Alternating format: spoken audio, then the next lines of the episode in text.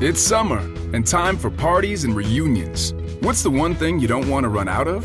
Ice. Save at Lowe's for the 4th and get the new Bosch French door refrigerator with the advanced Quick Ice Pro system. You'll have an ice maker fast enough to keep up with your family and friends. So, whether you're filling a glass or a cooler, you'll always have plenty of freshly filtered ice with Bosch. Shop Lowe's for the values you want on appliances today and every day. U.S. only. Pacundê apresenta Resenha de Boteco. Fala, meus queridos, aqui é o Adé do Podtrets, estou aqui para lembrar que esse podcast que você está ouvindo agora é uma produção da Pacundê. A Pacundê é um selo que depende da sua ajuda para continuar com a sua programação e estrutura. Acesse pacundê.com.br e ajude com valores a partir de R$ 5,00 mensais. Sendo apoiador, você se inscreve em sorteios exclusivos de todos os programas da casa. Lembrando que todo sábado tem Podtrets com tudo sobre o Atlético Paranaense aqui na Pacundê. Vinícius de Moraes. Fala, galera! Muito boa noite para você que está acompanhando ao vivo a live do Resenha de Boteco. Sejam todos bem-vindos. Este é o Resenha de Boteco. Hoje é dia 1º de julho de 2020, neste momento 20 horas e 19 minutos, e iniciamos mais uma live do Resenha. Em Coritiba, nesse momento, menos 12 graus, o frio chegou realmente, ainda bem que marcamos a live para hoje e não para ontem, porque ontem passou o ciclone bomba e provavelmente não teríamos nem condições técnicas, né? Mas hoje tudo nos conformes, tudo certo, programa no ar mais uma vez. E comigo sempre, Guilherme Moreira. Cezinha, tudo bem, mano? Tudo ótimo, é sempre um prazer falar pelo Resenha de Boteco. Fazia tempo que a gente não fazia uma live, o povo pedia, né? E finalmente voltamos, e é isso aí. O povo clamava, que demora é essa? Também junto com a gente sempre, ele, Mug, o cara do bom humor, o cara que faz pesquisa no Twitter e tem o seu humor exaltado. Beleza, Mug? Fala, galera, bem-vindos a mais um Resenha de Boteco. Olha, Vila, esse frio de sumir o pinto tá foda, hein, velho? Imagina, cara. Que pariu. Mas graças a Deus passou o furacão ontem, né, que teve aqui em Coritiba. Furacão a gente sabe que aqui na nossa cidade não se cria. Então tá tudo certo, hoje tá tudo bem. Imagine se furacão se criasse aqui em Coritiba, os caras já iam ter sido campeões mundiais, hein? Deus do céu. É isso aí.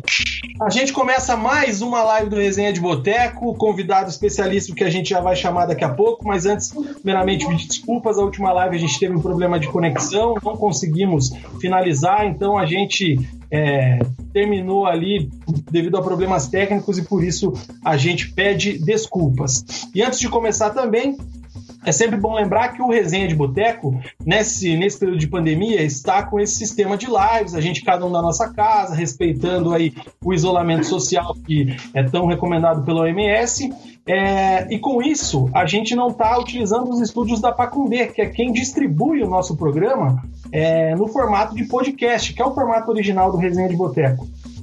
Mas isso não significa que os programas não estão sendo produzidos, que não estão sendo lançados nas nossas plataformas. Tanto o Resenha de Boteco quanto os demais programas da Pacundê estão sendo aí lançados e atualizados semanalmente. E a gente pede então para que você siga lá a Pacundê no Instagram, no Twitter, no Facebook, acesse as nossas páginas lá no Spotify, no Deezer, no iTunes e o mais importante, continue contribuindo com a Pacundê a partir de R$ 5,00 no PicPay ou no Catarse, você continua financiando a Pacundê, porque como todos nessa pandemia, a Pacundê continua tendo as suas contas, os boletinhos continuam chegando. Então, não pare de investir nos podcasts que te trazem tanta alegria. Isso, e você que já está no YouTube acompanhando nossa live, aproveita e já dá aquela curtidinha, já compartilhe, já se inscreva no canal. Na parte de baixo, então, aqui tem o símbolo do... coisas aí que tem que fazer. A gente é muito tiozão do YouTube mesmo, né, cara? Tem que abrir falando, né? Antes de tudo, se inscreva no canal, ative o joinha, dê like. A gente não é youtuber, né, cara? Graças a Deus. Por enquanto. Isto posto, meu W, vamos agora apresentar o nosso convidado, né? Ele, ex-volante do Coritiba, revelado na base do Verdão do Alto da Glória, com uma passagem muito importante pelo Santos, passou pelo futebol japonês, pelo Vitória, pelo Sport, pelo Fortaleza. Rodrigo Mancha com a gente mais uma vez. Seja bem-vindo, Manchilles, meu parça. Fala, irmão. Satisfação estar com vocês aí participando do programa. Maravilha. Mancha que gentilmente atendeu a gente hoje novamente, né? Entendeu e compreendeu a situação que a gente teve da outra vez. Então a gente agradece aí novamente, tá, Mancha? E o Mancha que vocês vão perceber que provavelmente durante o programa ele me chame de Lima e não de Vina, porque o Mancha é daqueles que viu este que vos fala dando uns tapinhas pelos gramados da base aí no futebol. E a gente já começa o programa falando do começo da carreira do Mancha, né? Que o programa, como vocês já vêm acompanhando, a gente vai fazendo aí a linha do tempo dos jogadores, todas as dificuldades e as resenhas que o Mancha vai ter para trazer para a gente. O Mancha que começou no Colombo, ele tem um início como vários jogadores profissionais e por coincidência do próprio Coritiba, né? Sempre vem de Colombo, região metropolitana de Coritiba, hoje muito mais evoluída do que no tempo que você começou, né, Mancha? Que as coisas eram muito mais difíceis, o acesso, as condições e tudo mais. Como é que foi esse teu começo lá em Colombo, cara? Foi bom, cara. Graças a Deus, não tenho que reclamar. Lógico, né, que a adversidade sempre vai ter. Então, feliz, cara. Feliz de poder levar o nome de Colombo para onde quer que eu vá. Mas foi, cara, foi... Na minha época, assim, era mais cancha de areia, né, que tinha. Aí, hoje em dia, já não se vê muitos por aí, mas tudo começou ali no Jardim Osasco. Morava praticamente do lado da quadra, né? Aí, de vez em quando tinha algum torneio, alguma coisa assim, juntava o pessoal de vários bairros e montava um time de campo. Nisso que, nesses torneios, nesses campeonatos que eu entrei pro time do Colombo, né? Aí... defendendo, antigamente tinha um campeonato de cobrinha, né, torneio início, aquelas coisas todas lá, e depois fomos lá pra Partner, né, trabalhar um pouquinho com o Lima Pai. É isso aí, o Mancha que, como eu tava falando, né, a gente foi adversário primeiramente, né, porque nessa época de cobrinha, naquela época era pré-mirim, pré-infantil, infantil e juvenil, hoje é tudo sub, né, sub-11, sub-13, sub-15 e por aí vai. Então a gente começou sendo adversário, apesar do Mancha ser um ano mais velho, né, o Mancha é da geração 86, eu já da geração... né? Que no RG é 86, né, Mancha? Isso mesmo. Aí a gente começou como adversário, né? Ele pelo Colombo, sempre dando aquela chegadinha, né? Aquela mãozinha boa aqui atrás, aquela soltada quando chegava para roubar a bola. E depois a gente virou parceiro na Partner, né? Que hoje acabou virando o Andraus aí. E na época, então, o Mancha foi levado do Colombo do mestre Ziquita, né, Mancha? O Ziquita que descobriu muita gente aí em Colombo também, né? Isso, cara. Finado Ziquita, que Deus o tenha lá. Cara, quem jogou no Colombo trabalhou com Ziquita, com o Coronel, com o pessoal, tudo lá, né, os falecidos. Acho que todos lá, né, nessa época aí, na minha época, talvez um pouco antes, trabalhou com eles, porque quem comandava de futebol de campo, o Colombo, então muito bom, excelente treinador, mas da resenha treinadores, né, porque pô, novinho, pequeno, não tem, vindo da cancha de areia, né, da quadra de areia, não sei como é que fala, mais pela diversão mesmo. Qualquer coisa tava bom, né? Onde a bola rolava, o negócio acontecia. E dessa geração aí que saiu lá de Colombo, a gente tem o Mancha, o mais, acho que, notório de todos, que é bem anterior à geração, o próprio Alex, né, Mancha? E tem também, que teve bastante destaque na carreira, o Henrique, né? Que também é 8,6, que também era do teu time, né? Ele chegou um pouco antes no Coritiba, mas é contemporâneo teu aí em Colombo também. E aí na Partner você chegou a um clube um pouco mais estruturado, já um clube mais visando talvez um trabalho mais perto de um clube profissional, claro, muito longe ainda do que na época tinham próprio Coritiba, Paraná, o Atlético naquele momento, o Malutron era muito forte também, né? E aí você já chega visando talvez virar profissional. Como é que foi isso aí? Quando que você começa a perceber que dá para investir na carreira? Nessa época aí, como eu fui novo para lá também, eu não sabia muito diferenciar o profissional ali do amador, né? Lógico que quando a gente foi para a Partner lá, a gente começou a ter um time melhor, né? Lá a estrutura, como você falou, melhor, tem um time melhor, já estava brigando ali com... E jogava mais vezes com o pessoal, né? Do Coritiba, Atlético, esses times aí que você falou. Aí, saindo dali, fiquei um tempo sem jogar, né? Só em casa, tudo. E depois fui pro Combate Barreirinha. Ziquita, treinador lá, foi pra lá, levou a panela dele, né? De 18 jogadores, 18 era de Colombo, então não tinha muito, daí foi todo mundo pra lá, cara. Daí joguei poucos jogos lá pelo Combate, se não tiver enganado, 5, 7 jogos lá, aí fui pro Coritiba, aí que as coisas já daí mudaram de patamar, né? Aí apareceu a oportunidade de uma coisa mais séria, né? De ser profissional mesmo. Ô Mancha, mas lá atrás, em Colombo, quando você começou a jogar nessas canchas de areia, o teu sonho sempre foi ser jogador de futebol ou era só um divertimento? Cara, todo sonho, toda criança que joga bola tem o sonho de ser profissional. Mas assim, não tem, pode ser bom, ruim, assim, sabe? Que quando criança, vê o pessoal na TV, quer jogar profissionalmente. Aí levar a sério já fica um pouquinho mais complicado, né?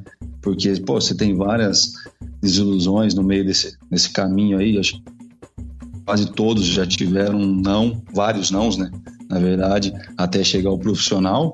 Mas assim, jogava por diversão, sei lá, com até 15 anos, ali 14, que daí a gente começou já a disputar jogos da juventude por Colombo, né? Aí já eram competições intermunicipais um pouco mais estruturadas, melhores, né? Níveis melhores. Então, aí foi melhorando. Conforme, na verdade, assim, eu nunca sonhei. Você começou a levar mais a sério, assim, a focar em ser um jogador profissional? Não, ainda não, cara. Eu na verdade, assim, eu nunca fui muito de pensar lá na frente, sabe? Sempre fui trabalhando dia a dia, momento a momento, porque assim, não tem como, principalmente na base, se eu for bem aqui, o Corinthians vai vir me pegar. Não tem essa... Eu, na minha época, não tinha... Na minha... Naquele tempo era pior. Então, em Colombo, quem que vai vir, sei lá, um time grande ali pegar... Daí você vai se divertindo, e igual falou, onde tinha bola, a gente estava no meio. Eu comecei a levar mais a sério, assim, quando eu fui realmente pro Coritiba, né? Que eu vi que como a gente que eu tava ali já, aí sim, falei, entrei agora, fazer de tudo para não sair, né? E aí, Mancha, até a gente tinha conversado já anteriormente, entre esse teu período na base da Partner e também do Combate e a chegada no Coritiba... Você mencionou que teve um período que você chegou a parar de jogar, foi trabalhar ou foi fazer outras coisas que na idade fazia, ainda na adolescência, e teve esse pensamento, não vou ser jogador mesmo, e seguiu a vida. E aí veio o convite do Coritiba. Eu queria que você falasse mais pra gente como é que foi esse momento. Você, adolescente, ficando maior de idade em Colombo, crescendo, e de repente aparece uma oportunidade dessa? Isso, foi bem isso, cara. Eu saí da Partner lá na época. Saí não, né? Não tinha muita condição de pagar o ônibus nem nada, né? Então, assim, era... Se fosse para ir da onde que eu morava até lá o Barigui, que era ali onde que a gente treinava, seriam 4 passagens por dia, né? Daí dessas 4 passagens por dia, eu tinha que fazer 2 dias, né? Daí teria que dar uma volta no Brasil, no Colombo, tudo ali para chegar lá pelos terminais, né? Um dos motivos que foi... eu ficar sem jogar foi isso aí. Aí fiquei um bom tempo, cara. Assim, eu acho que fiquei mais de ano sem jogar, assim, quero dizer, a nível de competição mesmo, né? Jogava nos bairros, aí sempre joguei também com os maiores, né? Então, a Liga de Colombo na época, talvez, não lembro se era federado, eu acho que não. Então, eu devia estar jogando nessa época. Tanto que daí quando surgiu a oportunidade foi no combate lá com o Ziquito.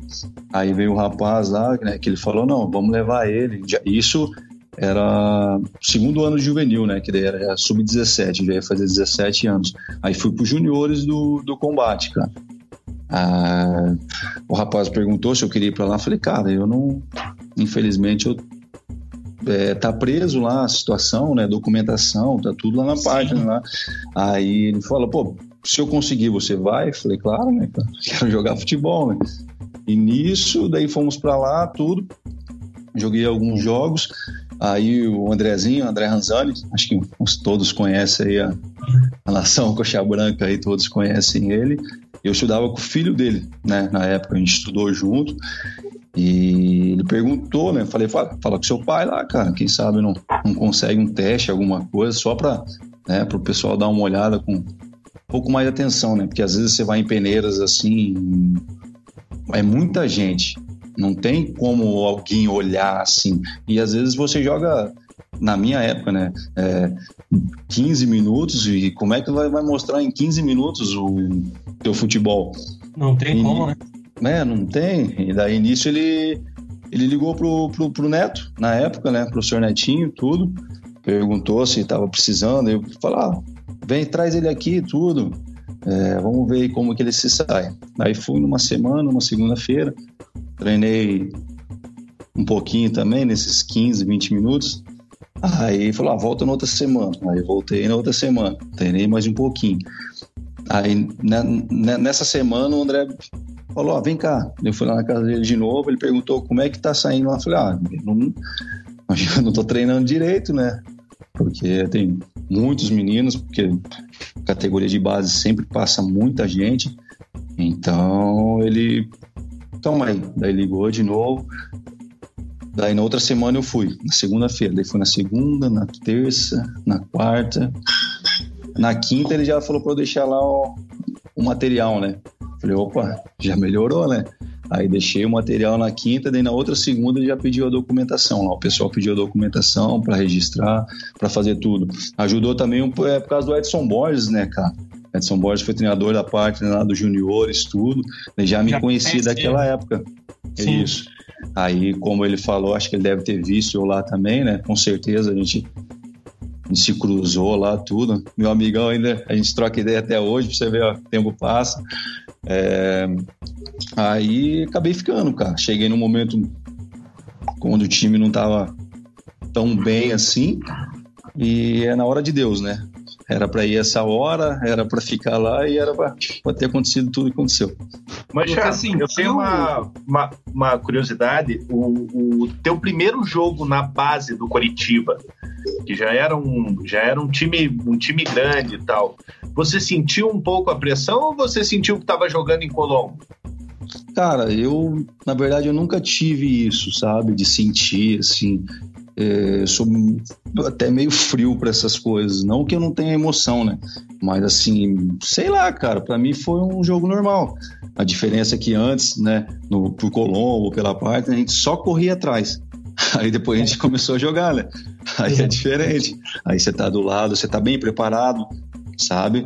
Aí, por exemplo, pegava um time, aí sai da parte e vai pro Coritiba. Aí do Coritiba o nível é bem mais alto. Então você vai estar muito mais preparado e muito mais tranquilo, cara. Porque você sabe que todos que estão ali são bons também, né? Isso. E você sentiu essa diferença quando você saiu ali da... Estava jogando da Liga, não estava no nível competitivo tão forte quanto era a base do Coritiba. Sentiu alguma diferença? Achou que estava um pouquinho atrás? Ali ficou com receio de, no Coritiba, não conseguir ficar? Ou você acreditava na tua qualidade de manter lá no Coritiba? Cara, eu não... É que assim, igual eu te falei, eu sempre joguei na categoria de cima, né? Então, eu sempre estava teoricamente mais preparado do que a categoria normal, e sempre fui grande. Então, que nem assim, eu fui pro juvenil, mas jogava já nos juniores, às vezes no adulto, com 16 anos. Então, daí isso aí, cara, isso aí na verdade foi desde quando eu comecei a jogar futebol. Como eu era um pouco maior, eu sempre jogava com os maiores. E isso eu tenho certeza absoluta que ajudou muito, cara. Porque quando você entra com os meninos da sua idade, você tá bem diferente, né? Tá mais experiente do que propriamente eles. E aí, Mancha, você passou pelos juniores do Coritiba, né? Atuou ali, fazendo a parte, finalizando a tua formação na base no Coritiba, e você, como é 8-6, sobe num momento conturbado do Coritiba, né? Que o Coritiba cai, joga a segunda divisão, você até sobe no primeiro ano de Série B, e o Coritiba tinha a expectativa de já subir no primeiro ano em 2006 e não consegue. Você se sentiu assim, igual o Cezinha perguntou, você disse que tem um sangue frio e tudo mais, mas e a pressão profissional, torcida, jogadores experientes sendo cobrados, você vindo da base, sempre tem aquela questão, né? O menino da base vai salvar, vai resolver o problema, sempre tem uma responsabilidade muito forte. Como é que foi essa tua transição pro profissional? A transição foi ali em 2005, cara. Pra você ver, né? Tipo, às vezes muitos meninos ficam na base dos clubes maiores de 10 anos até, sei lá, 18 e acabam não subindo. Então, eu cheguei no início, no mês 3, mês 4, ali mais ou menos de 2003. Em 2005 eu já estava indo pro jogo do estadual, cara. Do profissional, sabe? Aí, então, sabe, é igual eu falei, cara, Deus na nossa vida e tudo tem a hora certa. Nessa transição... você caiu então com o time, né? Você não subiu já na Série B, você subiu, o time ainda estava na primeira e caiu pra Série B com o elenco. Isso, então, daí assim, ó, nessa transição ali dos juniores, foi 2004, foi meu primeiro ano de juniores, mas assim, desde juvenil já se faz coletivo direto com os profissionais, entendeu? Aí, querendo ou não, você vai criando um certo laço e os caras vão conhecendo também. E assim, nunca fui de aliviar nada. Então, os caras chegaram, eu chegava também com 17, 18 anos, e assim, e querendo mostrar ainda, daí os caras meio que ficavam bravos, né, no início, mas depois viu que era o jeito de jogar. E vambora. Cara, igual eu te falei, eu não lembro assim ter sentido. Eu tenho assim, um pouquinho de frio na barriga todo jogo. Isso aí é independente de a gente for jogar um torneio de grama sintética ou de alguma outra coisa, sabe? Isso aí é meu. Mas assim, de sentir o jogo, nunca. E assim, quando... Não, continue. Pode falar. Porque assim, ó, e quando eu subi, o pessoal me acolheu muito bem, né, cara? Então, já treinava junto. Não foi assim, subiu 1, 2 treinos, já foi pro jogo. Você vinha treinando. Aí treina lá uma semana no profissional, daí desce com os juniores pra jogar. Aí volta pro profissional, daí fica naquela transição, sabe? E o pessoal mais velho, eu sempre escutei, sabe? Eu nunca fui de retrucar, nunca fui de... Pelo contrário, eu sempre absorvi tudo. Aí na época que eu subi também tinha um Nascimento, tinha um pessoal legal, sabe? Muita gente fina ali. Então, cara, eles me deixaram bem à vontade, cara. Eu não, igual eu te falei, não senti dificuldade nenhuma, cara. Até sobre isso que eu ia perguntar, Mancha. Ali em 2005 tinham jogadores muito experientes no elenco, como o Jackson, Capixaba, o Nascimento que você falou. Qual foi o jogador daquele elenco ali que mais te ajudou nessa transição profissional? Foi o Nascimento? Cara, assim, não tem um único, sabe?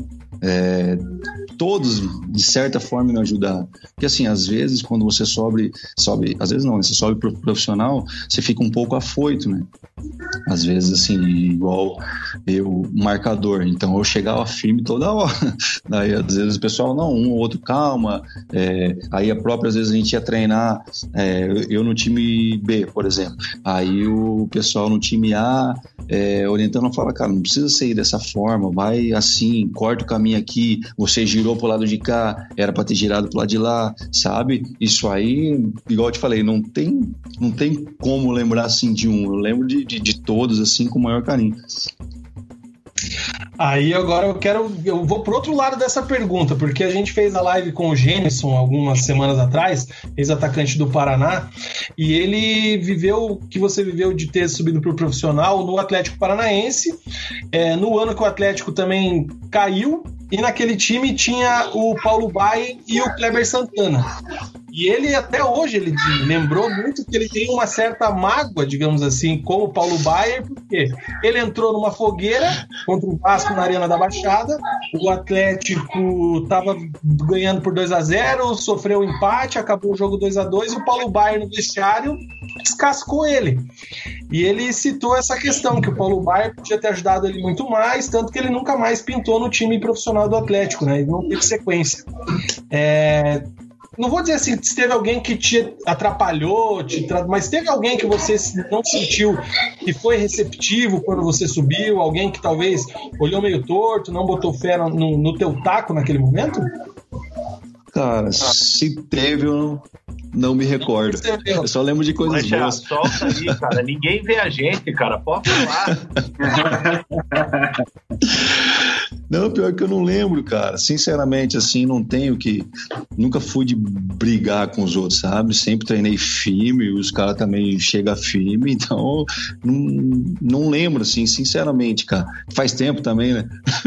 Tem isso também, né? Mas eu pergunto porque essa história do Gênison, por exemplo, deu pra ver que marcou muito ele. Ele percebeu que atrapalhou muito ele, porque era o líder, era o capitão, era o ídolo da torcida e podia ter tratado melhor um menino de 18 anos que entrou numa fogueira, né, cara? Então, às vezes, por estar no fogo também, como estava o Coritiba naquele momento, o jogador mais experiente, ele vai estourar bomba no mais novo, né, cara? Ele não quer, tem alguns, né, não são todos, lógico, não querem chamar 100% a responsabilidade, né? E ele falou pra ele, esse que é o problema, né? No teu caso, ainda bem, ninguém externou se teve algum descontentamento.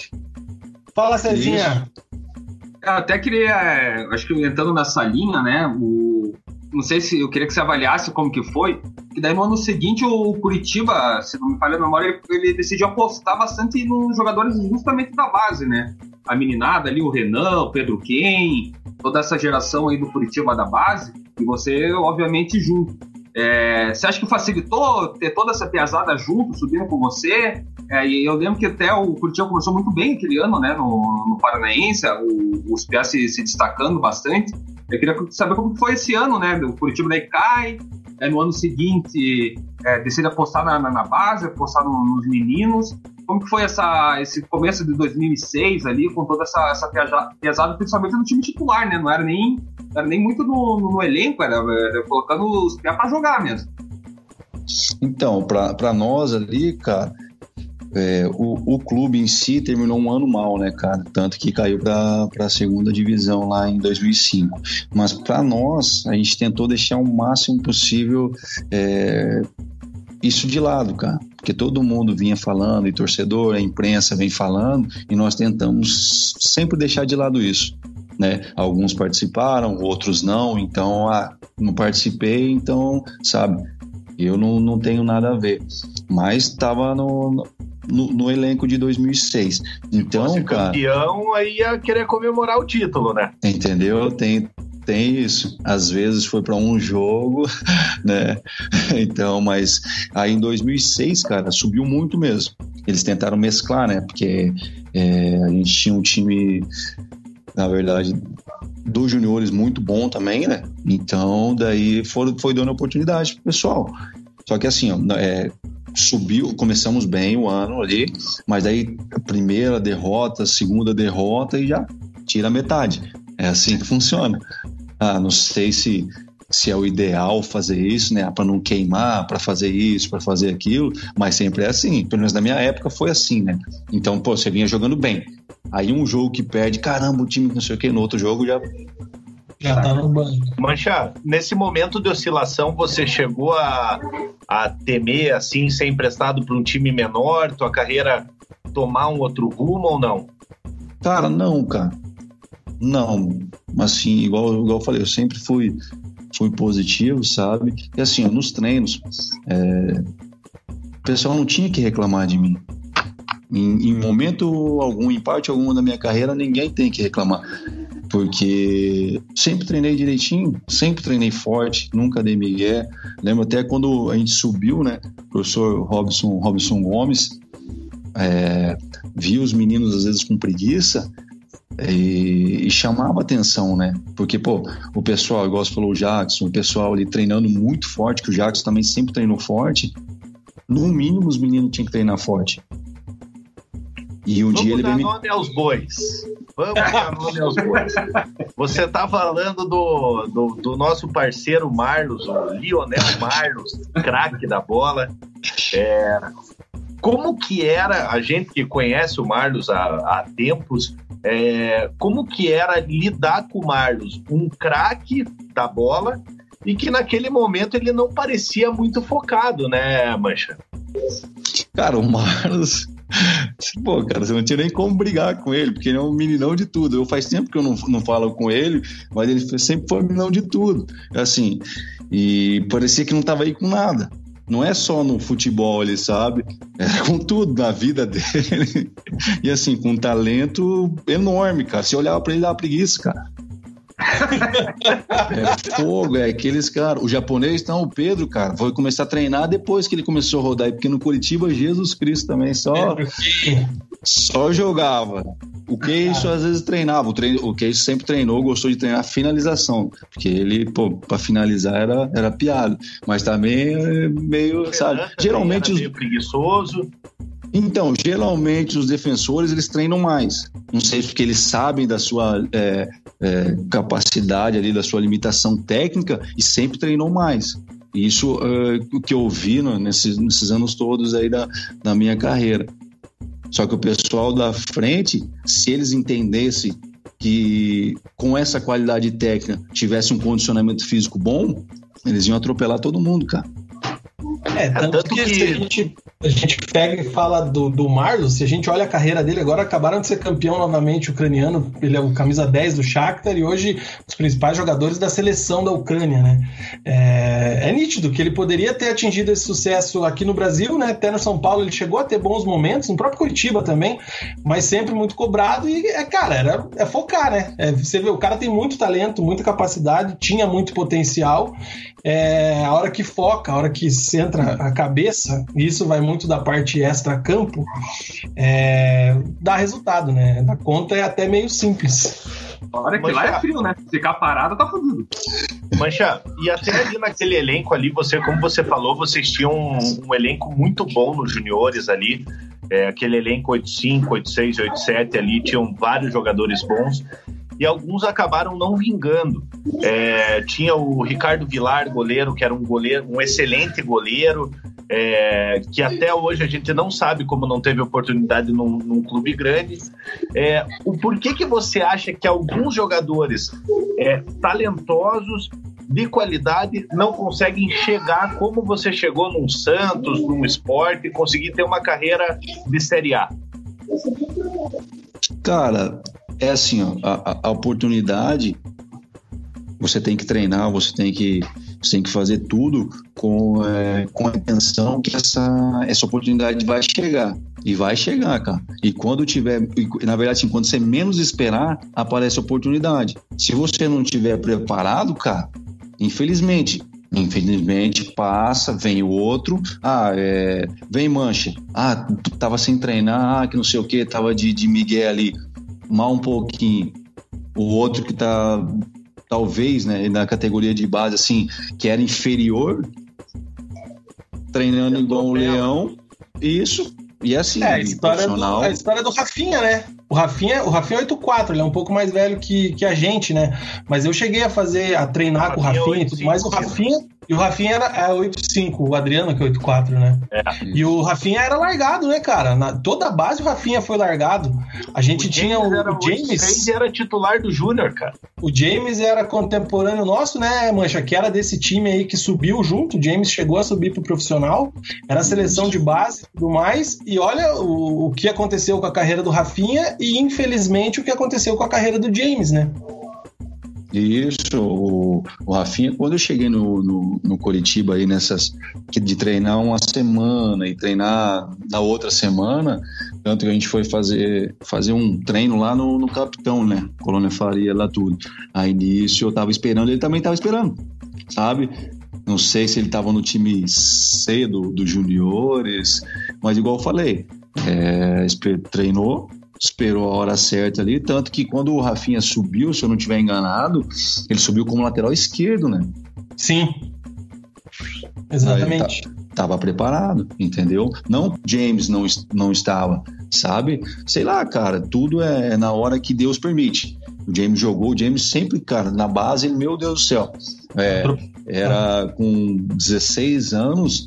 Ele já estava no profissional praticamente, cara. Com 14 anos, o James era titular do Júnior, do Coxa, cara. Com 14 anos, cara. É, o James, ele era sempre jogava 2 anos, 3 anos à frente, né? 8'6", como o Mancho falou, jogava um ano mais velho. Eu lembro que ele jogava 2, 3, porque ele era realmente muito fora de série. O James, acho que sofreu bastante com lesões também, né? Infelizmente, isso. Não... Eu acho, Vina, uma coisa assim, até eu vou perguntar pro Mancha se ele concorda comigo, essa bajulação que tem com alguns jogadores da base. Por exemplo, o James sempre, mais antigamente, tinha um jogador no Coritiba, o Marco Antônio, ele também pegou seleção de base, começa aquela bajulação no jogador, e a gente sabe que a categoria de base e o profissional é bem diferente. E o cara sobe achando que é o cara, e isso pode atrapalhar também, né? Isso, cara, depende do atleta. Eu creio que não aconteceu muito com os dois, não, cara, porque eu conheço os dois, eu tive lá junto. Pô, o James teve uma carreira legal também, cara. O James jogou bastante tempo fora do país, tudo. É que daí, às vezes ele, olha, acho que jogou no Oriente Médio muito tempo, aí Sim. A gente não acompanha tudo. O Marco, eu acho que ele nem teve oportunidade no profissional, se eu não estiver enganado. Tanto que quando eu subi, ele tava estourando, os caras me chamaram e não chamaram ele. Não sei o que aconteceu, cara. Ele era mais ou menos na mesma posição. O Marco já é da geração 8'4", se não me falha a memória. Isso, cara. Então, pelo primeiro... 3, se não me engano. Daí começou a rodar pelos times do Nordeste. Eu nunca mais ouvi falar também, cara. Então, cara, daí ele, assim... É oportunidade. Eu acho que, igual você falou, o Marco, o Vilar, né? Eu acho que esses aí são os únicos que eu soube que não tiveram, assim, ou que eu não lembro, posso estar enganado aqui, que não tiveram oportunidade de jogar no profissional. Porque os demais que passou e não ficou... Lembrei de mais um contemporâneo nosso da base do Coritiba, que era muito mais tinha muito mais holofote do que todos esses que a gente falou, e também infelizmente não deu certo, que era o Ricardo Malzoni. O Malzoni, se eu não me engano, era 8'5", e ele por ser atacante, né, tinha muita mais projeção que o próprio Marco Antônio. O Pepo também chegou a pegar a seleção de base e também não teve a carreira que a gente imaginava, e o Malzoni também morreu na casca, como a gente fala, né, não chegou onde a gente esperava. Ô Mancha, daí a gente tem o título da Série B em 2007, o Paranaense em 2008, você se firma, né, como um titular do time, como um dos principais jogadores. Como é que foi sair dessa dificuldade, dessa afirmação, para se consolidar como titular aí nesse Coritiba? Do René Simões, né? Não, na verdade... Bagulha. Também, uma coisa que ficou um pouquinho, né? Ah, guri, tá louco? Ele gaúchão bravo. Isso, daí veio o Dorival, né, cara, em 2008. Em 2007 eu participei bastante, mas assim, não era titular, sabe? Às vezes deixava fora do jogo, René Simões, mas em 2008 assim mesmo. O Dorival daí, né? Isso, no início do ano a gente já montou um time bom ali, ele fez um bom, assim, que eu falo que conseguiu jogar, né? Aí ele montou ali as peças, me colocou em uma nova posição, né? Um terceiro zagueiro ali, um falso zagueiro. E isso deu certo, cara. Aí em 2008, nossa, né? O Coritiba fez um ano muito bom, cara. Mancha, inclusive você ali falando do Dorival... o Dorival, você com 21, 22 anos, ele já te dá a braçadeira de capitão em alguns jogos, né? Isso mesmo. Então, assim, cara, igual eu te falei, talvez pela minha postura, sabe?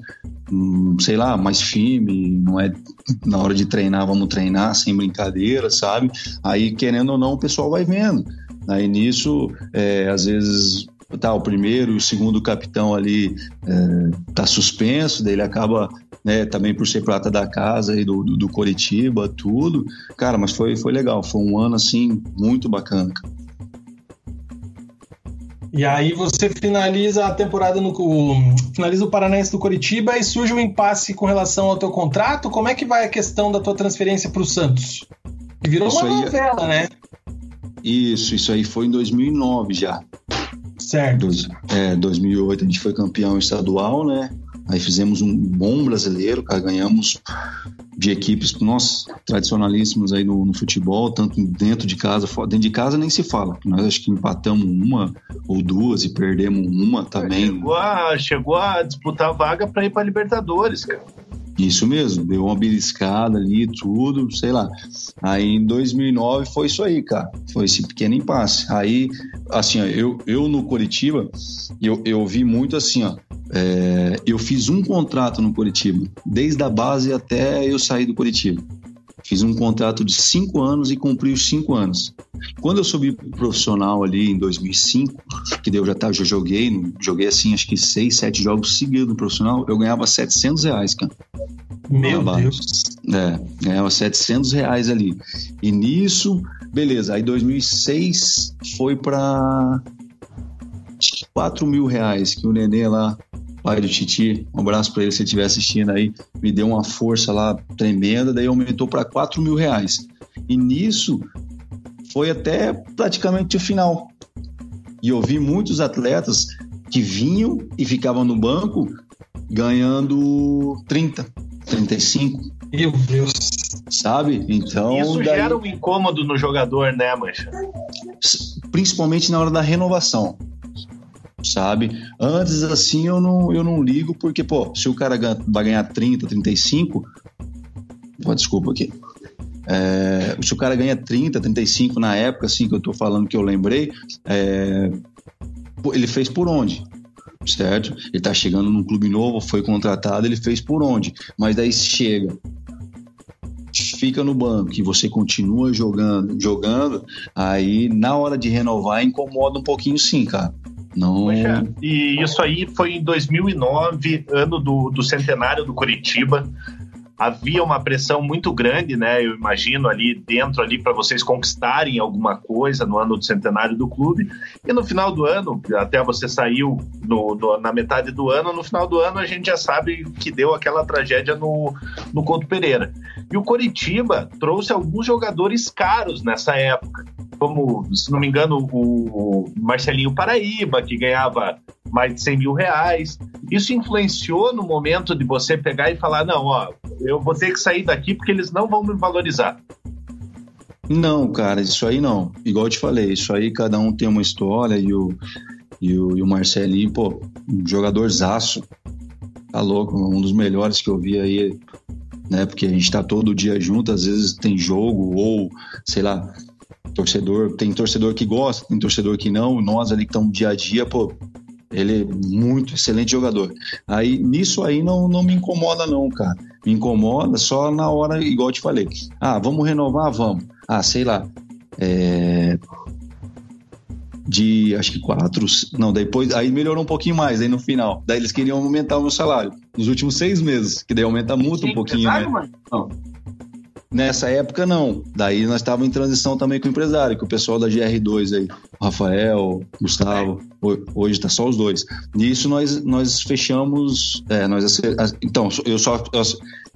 tava com o Daniel Paiva, junto com o Kleber na época, Daí a gente estava nessa negociação, daí nisso entrou o pessoal da GR2 também, daí eu acabei assinando com eles tudo e eles trabalharam comigo a carreira toda, nunca mais mudei.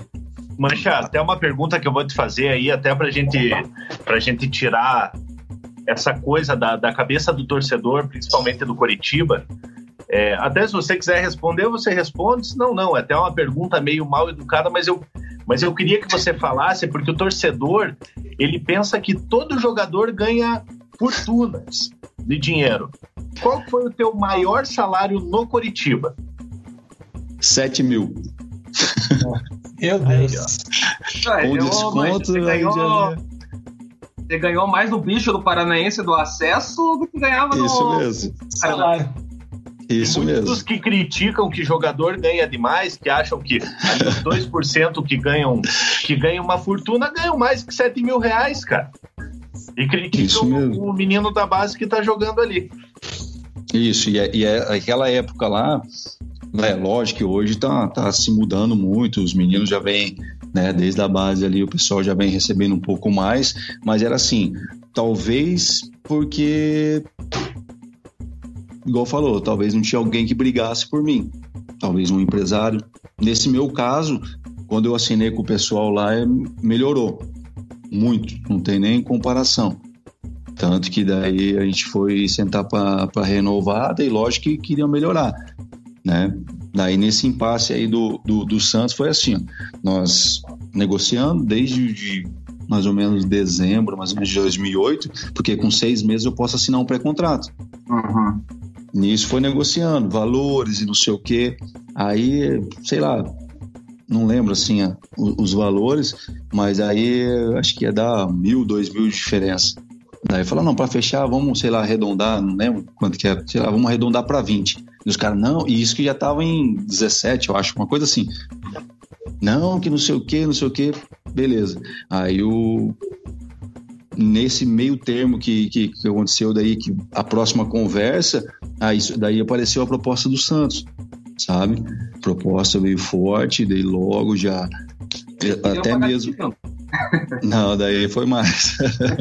E tinham outros clubes interessados também, né, Mancha? Tinha várias propostas. Não, na verdade, assim, especulações tinham bastante, mas de proposta, sim, porque assim, daí o pessoal fala, fulano tem interesse, mas, sabe, não tem como acreditar. Isso em algum momento tirou o teu foco em campo, Mancha? Não, isso não, porque eu não tava nem aí, né, cara, porque assim, por isso que eu tava falando, eu não tinha esse acesso, eu não me desgastava com a diretoria nem nada.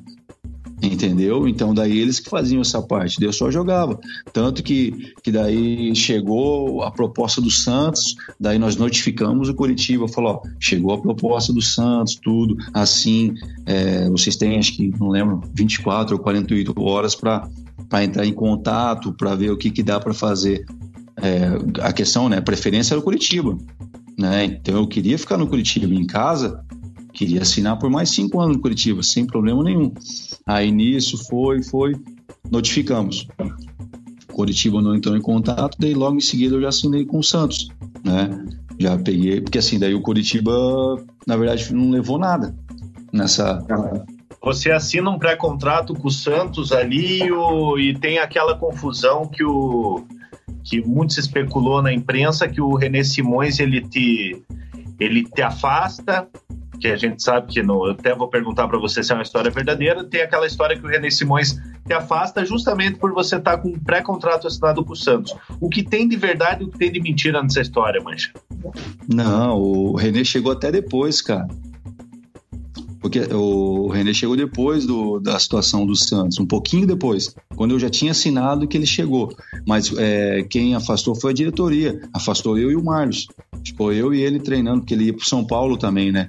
Então, daí ficou eu e ele treinando separado, só que daí o time também não, sabe, começou a dar umas derrapadas, nisso o pessoal queria me colocar, queria chamar a gente de novo, né, pra voltar pra jogar, eu queria jogar, pô, tá doido? Tanto que eu joguei até, quando deu, eu joguei. Aí tinha um impasse disso aí na diretoria, se eu não tiver enganado, até o Jameli, que barrou, falou, se eles voltarem a jogar, eu peço demissão. Daí o pessoal colocou a gente, ele saiu do clube, né? Vai aí, com Deus. Chanel com Homero Alila. Daí foi isso. Nessa transição. Aí nós voltamos a jogar, tentamos ainda, só que daí não conseguimos ser campeões nem nada. Mas eu, por mim, eu tinha ficado no Coritiba. Mancha, assim. Mas e como é que foca no jogo? Até uma curiosidade que eu... Sabendo que você vai dar um passo maior ali. Querendo ou não, o Santos é um clube maior que o Coritiba, com uma história enorme que não precisa nem falar. Como é que você conseguiu manter esse foco de retornar a jogar alguns jogos mesmo estando acertado com o Santos? Então, deixa eu só... Desculpa que ela não respondia do René, sabe? Não, o René foi sensacional, não tem... afastou, isso aí é tudo conversa fiada. Quando ele chegou, eu já tinha assinado o contrato, tudo, ele falou, não, eu vou te usar. Daí eu falei, não, professor, estamos aí, estamos para jogar. E eu vinha sentindo algumas dores no joelho, assim, porque, pô, intensidade dos treinos, né? Igual eu falei, eu sempre treinei forte, então dor era direto. Aí nisso, tanto que a gente chegou, acho que na semifinal, né, da Copa do Brasil nesse ano. Inter, então, né? Daí ele falou, eu preciso de você. Inter, gol do Ariel. Isso. Aí ele vem assim, ó, no brasileiro eu consigo te dar uma segurada. Até ele falou comigo, tá no início do brasileiro, eu não vou colocar você pra jogar, porque eram 6 jogos, né? A partir do sexto jogo ali, daí não podia jogar mais pra time nenhum, e ele sabia disso. Então, daí ele me colocou em alguns jogos, mas eu, na Copa do Brasil, joguei todos. Tanto que, né, se eu acho que não tivesse ido bem ali ou focado no Coritiba, acho que ele já ia me tirar já de cara, né? Tanto que a gente fez uma... Na verdade, nesse ano aí, Mancha, até recuperei uma matéria aqui no Globoesporte.com, tem uma entrevista do Ocimar, que era o dirigente do Santos na época, o Ocimar Bolicenho. Era um jogo só, você já não podia atuar por outro time no brasileiro. A regra do 6 veio ainda depois, então se você tivesse um minuto pelo Coritiba, você ia perder o campeonato inteiro. Então, essa que é a matéria que eu estou encontrando aqui. Até tem uma questão do Bolicenho que é criticando a diretoria do Coritiba, porque foi meio que na mesma época que o Palmeiras comprou o Keirrison, e a diretoria do Coritiba queria fazer uma negociação milionária também no mesmo molde da do Keirrison com você. É o que diz a matéria aqui que eu achei do Globoesporte.com. O Santos não chegou a te pressionar para não jogar, Mancha? Não, nunca falou isso, nada não. Isso aí aconteceu mesmo, Leo. Tanto que até meus empresários falaram, ó, aguenta aí, porque a gente ia viajar acho que no sábado de manhã, alguma coisa assim, pro jogo do domingo. Aí era um jogo só, ele falou, ó, você, se for um jogo só, você não aparece e depois eu resolvo aí com o pessoal. Sente uma fisgada. Não, daí eu não ia aparecer no clube, não ia falar nada. Até eles falaram assim.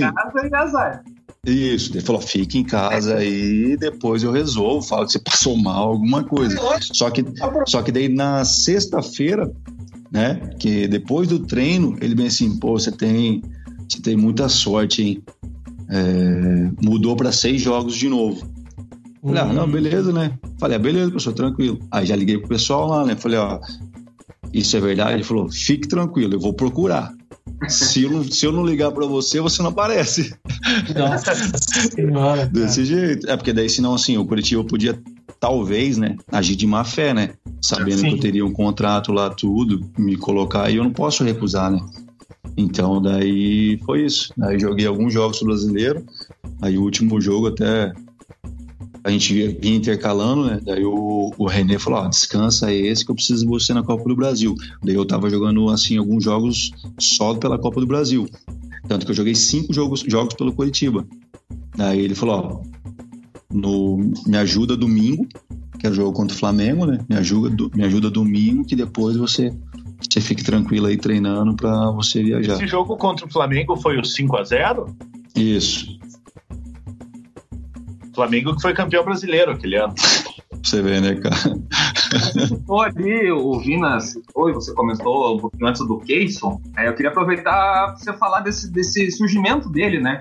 Ele foi um jogador que pareceu muito bem no Coritiba, sendo artilheiro de paranaense, apertando o interesse do próprio Palmeiras, né? Nessa época que você saiu, ele também saiu.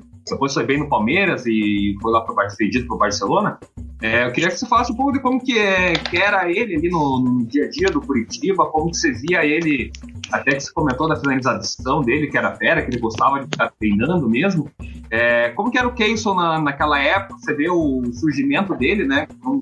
Uma explosão tão forte no cenário nacional naquele período. Desculpa, cara, eu tava mexendo aqui que caiu o negócio aqui, a transição do Keirrison pro Palmeiras, né? É isso?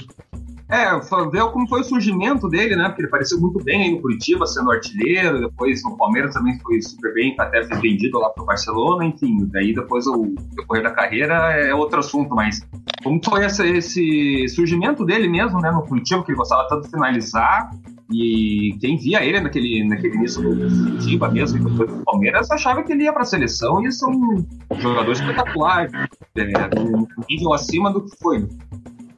O Keirrison, cara, ele veio muito rápido, ele surgiu muito rápido, sabe? Eu não cheguei a pegar ele nem na categoria de base, que quando ele chegou eu já estava no profissional. Aí nisso ele subiu, o profissional já subiu jogando, porque assim, pô, quando ele estava no Coritiba aqui, né? Porque lá no Palmeiras eu não posso falar, mas aqui no Coritiba, pô, tá doido, os caras chutavam no gol, a bola caía no pé dele, cara, sem goleiro, sem nada. Lógico que ele tem aquela qualidade, a chapada dele, a finalização dele, tudo isso é treino também, cara, porque ele treinava muito, assim, pós-treino, vamos finalizar, e ele se cobrava muito, não sei se é pelo pai dele também, que foi treinador dele, se eu não estiver enganado, antes de vir pro Coritiba, e pegava muito no pé dele, e daí ele manteve isso aí, cara. Acabava os treinos, ele finalizava muita bola, direita, esquerda. Aí ele surgiu rápido, né? E quando o time encaixou e a bola começou a entrar dele, tanto que ele foi, pô, daí ele começou a bater falta. Eu falei, tá de brincadeira agora. Aí começou a fazer gol de falta. Então eu falei, então deixa o cara, mano. Inclusive o Keirrison fez um golaço contra o Santos de falta na Vila Belmiro, cara. Ele fez contra o Santos, acho que em 2 jogos ele deve ter feito uns 5, 6 gols, cara. Em 2 jogos. Fez 8 gols. 8 gols contra o Santos. Teve um jogo no Couto em 2008, que foi 5-1 pro Coxa. Ele fez 4 gols, no ano que ele foi artilheiro. Isso. Então, e assim, olha os lances pra você ver. Eu vi esses dias, quem que me mandou? Acho que até o Arilton, cara, lateral direito, me mandou. O Marlos, assim, 2 gols, o Marlos foi na linha de fundo pro lado direito, tocou a bola pra dentro, só ele pra empurrar. Ele era muito oportunista, o posicionamento dele era fora de si. Falou do Arilton, o Arilton gostava do gelo também, hein? Eu acho que essa fase aí, graças a Deus, já passou, cara. Agora, cara, naquela época, quem não gostava, velho? Meu Deus, tá abrindo uma cancha de futebol, se não me engano. Cara, eu não sei. Eu não sei. Ele trabalha com... Esqueci até a marca. Ele é representante de uma marca aqui de musculação, de... Bola de futebol, essas coisas assim, né? Isso aí também. Isso, que daí ele é o representante aqui. Eu nem sei como é que é o nome da marca da bola dele lá. Vamos fazer uma livezinha com ele com a cara dessa também, que ele tem historinha boa pra contar. Isso, ele gosta de história.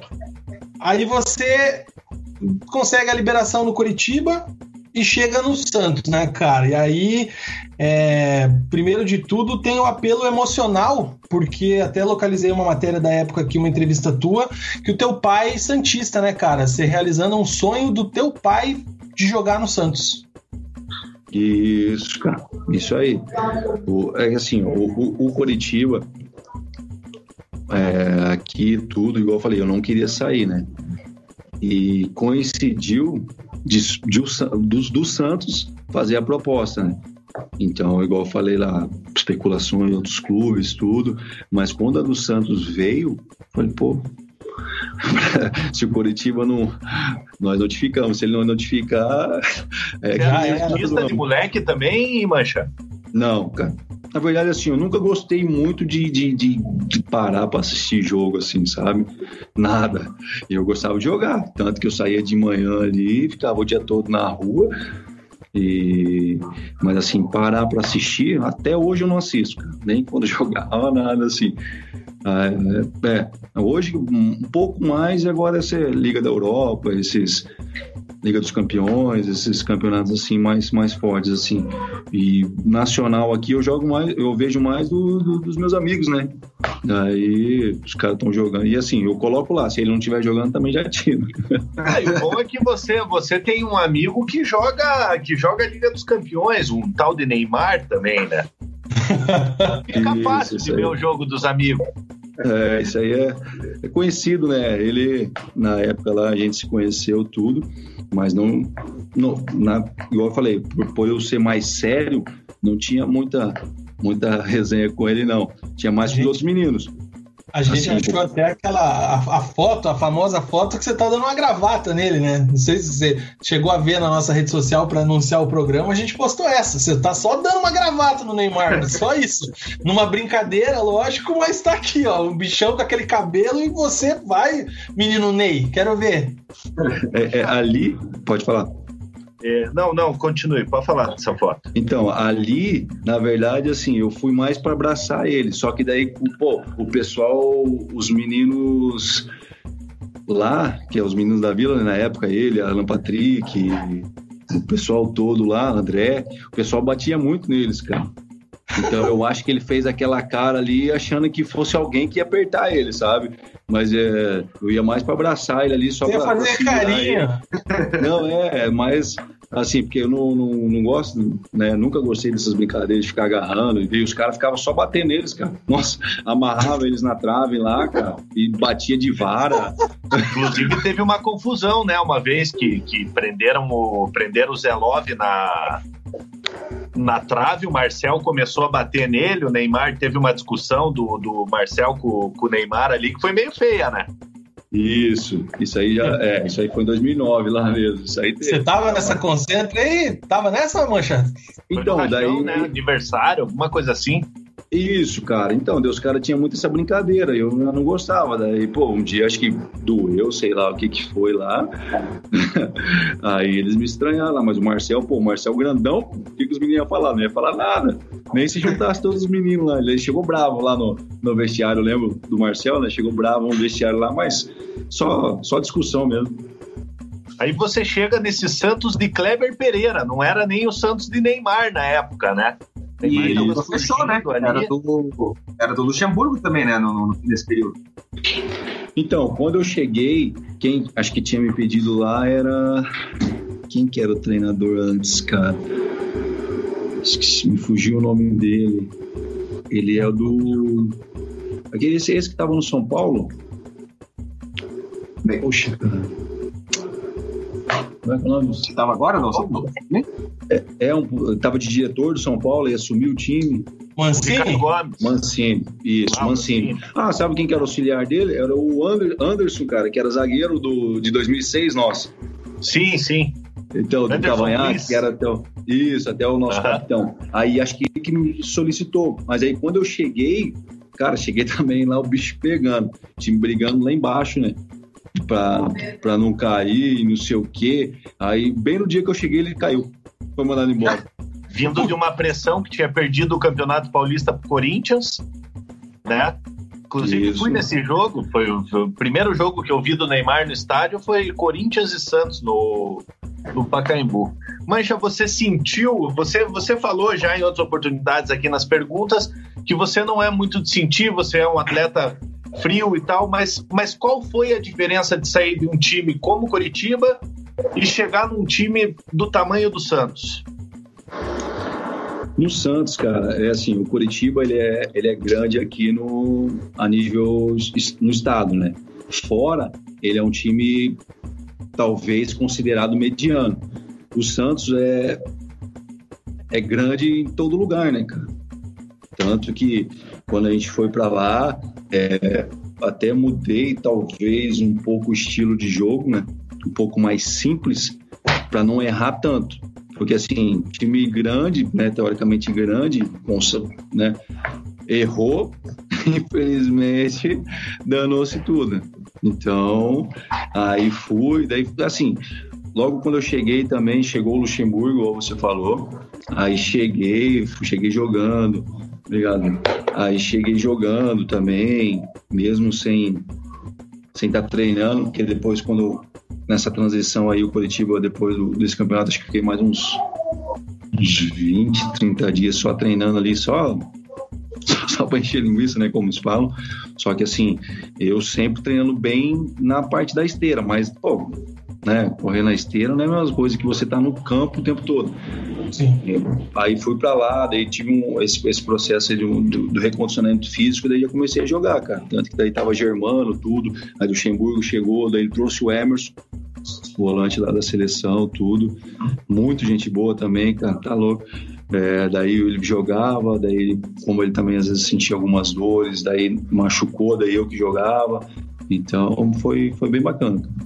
Mancha, e o Luxemburgo é diferenciado mesmo dentro de campo? É o melhor que você teve ali no trabalho tático ali de dentro de campo? Cara, ele o que eu falo assim, ó, ele é o melhor que eu vi no aspecto, por exemplo, o jogo tá 0-0 e, ou precisando ganhar, ele muda uma peça, sabe? Ele lê muito bem o jogo, vamos dizer assim. Ah, troca fulano por ciclano, pô, será que vai dar certo? O cara rende, muda o jogo e nosso time consegue. Mas, assim, o dia a dia dele é bem normal, bem tranquilo, assim, sabe? Até porque, pô, futebol não tem muito que se inventar, né, cara? Então, ele... Pessoal, quando eu peguei ele, os caras falaram que ele era bravo, que ele era chato, um monte de coisa. Não vi nada disso aí. Uma hora ou outra, assim, que ele tava um pouco exaltado, mas no jogo, nada demais, assim, não. Claro, né, cara? Isso, assim, todo mundo quer ganhar, né, cara? Então, ali no jogo que as coisas acendem. Mancha, aqui a gente teve um consenso entre nós três aqui, que a gente tava... Acho que muita gente já deve ter te perguntado isso e todo mundo já fez essa reflexão. Você que estava ali dentro do campo, você treinava com os caras, você em algum momento, você pensou que o Ganso era melhor que o Neymar? Cara, não assim melhor. No momento, quando eu estava lá, ele estava mais preparado, sabe? Assim, o Ganso, por ele ser novo, ele tem uma postura na época, né? Novo na época. Agora já... por ele ter uma postura mais séria também, tanto que o pessoal meio que achava que ele era gato na época. Então, pela postura dele, sabe? Um pouco mais sério, ele brincava mais na dele, tanto que o pessoal não batia muito nele. E não é porque ele brigava nem nada. Acho que, sei lá, cara, que cada um se porta de um jeito e as outras pessoas respeitam, né? Então, daí o pessoal mais de boa. Daí, nessa época, ele tava mais preparado, sim, cara. Porque o Neymar ainda tava, né, não tava, como que eu posso dizer? Tava numa crescente, mas, assim, o Ganso tava mais preparado. Na época do Luxemburgo, o Neymar era o famoso filé de borboleta, né? Depois que isso. Ganhou um pouquinho mais de massa, mas aí o Luxa já tinha vazado, né? Cara, daí você vai muito bem no Santos, né? Apesar do Santos estar num momento ruim ali no ano de 2009, né? Daí em 2010 vem a questão daquele paulistão do título com a final com o Santo André, né? E até a gente pesquisando, dos destaques daquele jogo é uma mexida que o Dorival faz, que na matéria que eu encontrei aqui, que ele te tira de volante e te coloca como lateral direito no intervalo, alguma coisa assim. Na matéria que eu achei tinha isso. O que você lembra desse jogo? O que você lembra como é que foi esse título, essa passagem aí do Paulistão? Cara, no Paulistão ali no Brasileiro, na Copa do Brasil, cara, nosso time tava sobrando demais, cara. Chegaram a ganhar de 10-0 do Naviraiense, né? Isso. É isso mesmo. Pô, a gente ganhou acho que de 7-8 do Guarani, ganhamos 7-8 do Ituano, de 5 do Barueri na época. três, sei lá, em classe. Foram até no... O time encantou tanto que vocês foram até no Jô Soares, cara. Isso mesmo. A gente foi pra fora também, cara. Acho que em 2009, apesar que um ano antes a gente foi pra fora jogar amistosos, né? Contra o Santos de Laguna, lá no México, tudo. Mas foi legal, cara. Esse time aí de 2010 encaixou e, cara, tudo tava dando certo. Aí o Robinho voltou também. E, igual eu falei, por exemplo, eu ficava no banco. Aí, às vezes, quando jogava assim, cara, era piada que os caras faziam. Por exemplo, perdia a bola, o pessoal já pressionava, o pessoal... tinha muito respeito, sabe? Tinha muito respeito por aquilo que eles estavam fazendo. Meu Deus, aí tanto que eu ficava ali na contenção, quando eu ia na bola, pô, eu tava inteiro, tava descansado. Porque, pô, só nosso time ficava com a bola, nosso time atacava tudo. Aí, nossa, facilitava muito, cara. Daí dessa final, cara, nossa, final... vai ficar na história, né? Porque daí vai expulso, aí vai daqui, os caras empatam e vai, não sei o quê. Daí no finalzinho, cara, um jogo assim, memorável. Não lembro de detalhes, mas eu sei que foi show de bola. Mas você lembra, por exemplo, da história do Ganso lá, do Ganso falando que não queria sair. Você dentro do campo chegou a ver essa movimentação? Você lembra disso ou não? Que o Dorival ia tirar ele, se eu não me engano, para colocar o Brum, e aí ele pede para não sair, e acho que ele tira o André, se não me falha a memória. Então, cara, lá dentro do campo eu não vi, não. Eu vejo isso até hoje, né? Que é falado essas coisas, quando se fala do título lá, fala desse lance. Mas você vê, ó, nessa época, você viu o que ele fez com o escanteio? Sim. Então, eu lembro, ele dá um toquinho e deixa e ninguém vê. E vai embora. Entendeu? Isso aí é inteligência dele. Daí nessa, né? Por isso que eu falei que ele estava um pouco mais preparado do que o Neymar. E nesse campeonato também que o Neymar começa a se destacar. Aí começou a fazer gol, driblando 4, 5 e gol de direita, esquerda, cabeça, de costa. E daí vocês... O Neymar começa a ter esse certo destaque. E agora a gente tem que falar um pouquinho de uma polêmica, né? Inclusive envolvendo o René Simões num jogo contra o Atlético Goianiense. Tem a confusão do pênalti até, que era o Marcelo era para bater, o Neymar tem a discussão com o Dorival. Você estava nesse jogo? Não, cara, eu não estava nesse jogo. Já tinha saído já do clube. Hoje ainda estava. E daí, Mancha, a gente tem essa tua passagem no Santos, cara, e aí vem a parte chata da passagem, né? Que esse é o que a gente precisava conversar com você, porque você é um cara que muito equilibrado, como você falou, não sente pressão e tudo mais, tem aquela jornada infeliz, acho que são 10 minutos, não sei se são os 10 piores da tua carreira no sentido de consequência, né? Porque você entra numa partida contra o Grêmio lá no Olímpico, o Santos ganhando, o time deitando daquela forma, e tem duas infelicidades. A primeira foi muito mais azar do que infelicidade, né? Porque a bola bateu em você e sobrou, acho que pro Borges fazer o primeiro gol, e a segunda aí você perde ela no círculo central e tem o segundo gol do Grêmio, que é o gol de empate, e aí logo depois vem o Dorival e te saca, né, com 10 minutos, e gera a tua reação no banco, não muito mais, e até para quem te conhece, as entrevistas que você deu e quem vê a imagem, dá para perceber que a insatisfação é com você. Mas naquela época, né, já tinha muitas câmeras como tem hoje, tudo mais, tudo tem uma proporção absurda.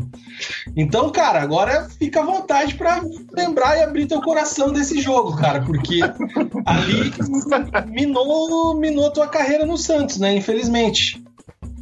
Então, cara, ali, assim, eu vinha jogando, tudo tranquilo. Um lance, eu acredito que foi culpa minha, mas o outro foi uma perca de bola, e os caras tocaram a bola ainda bastante tempo, tanto que viraram para um lado, viraram para o outro, aí jogaram na minha conta também. Sim. Entendeu? Mas aí, por se tratar de Santos, né, a proporção se tornou E eu errei, acho que outras vezes também, ninguém soube. Entendeu? Não, até, e outros clubes. Até se a gente for ver, cara, assim, o lance que você perde a bola, você tá no círculo central, mas no campo de ataque. Os caras correram mais 60 metros, 50 metros até chegar dentro da área para fazer o gol. Então, a primeira, assim, pergunta, você achou que o Dorival errou em sacar naquele momento? Você, não sei se lembra, tinha psicológico para continuar no jogo depois daquilo e para se recuperar dentro da partida? Cara, ali na hora eu não sei te dizer isso aí não, o psicológico mais pra frente. Errar não errou, cara, isso aí já, na verdade, foi feito, né, talvez por segurança, talvez, sei lá, vai que eu erre de novo. Ou sei lá, cara, não sei o que se passou na cabeça dele, mas igual você falou, a insatisfação era comigo mesmo. Isso aí não tem, tanto que depois dessa situação, no vestiário o Robinho, né, veio falar tudo comigo, falou na roda tudo, que, pô, vai ficar tranquilo que a gente ia conquistar o título de qualquer forma, né, tudo.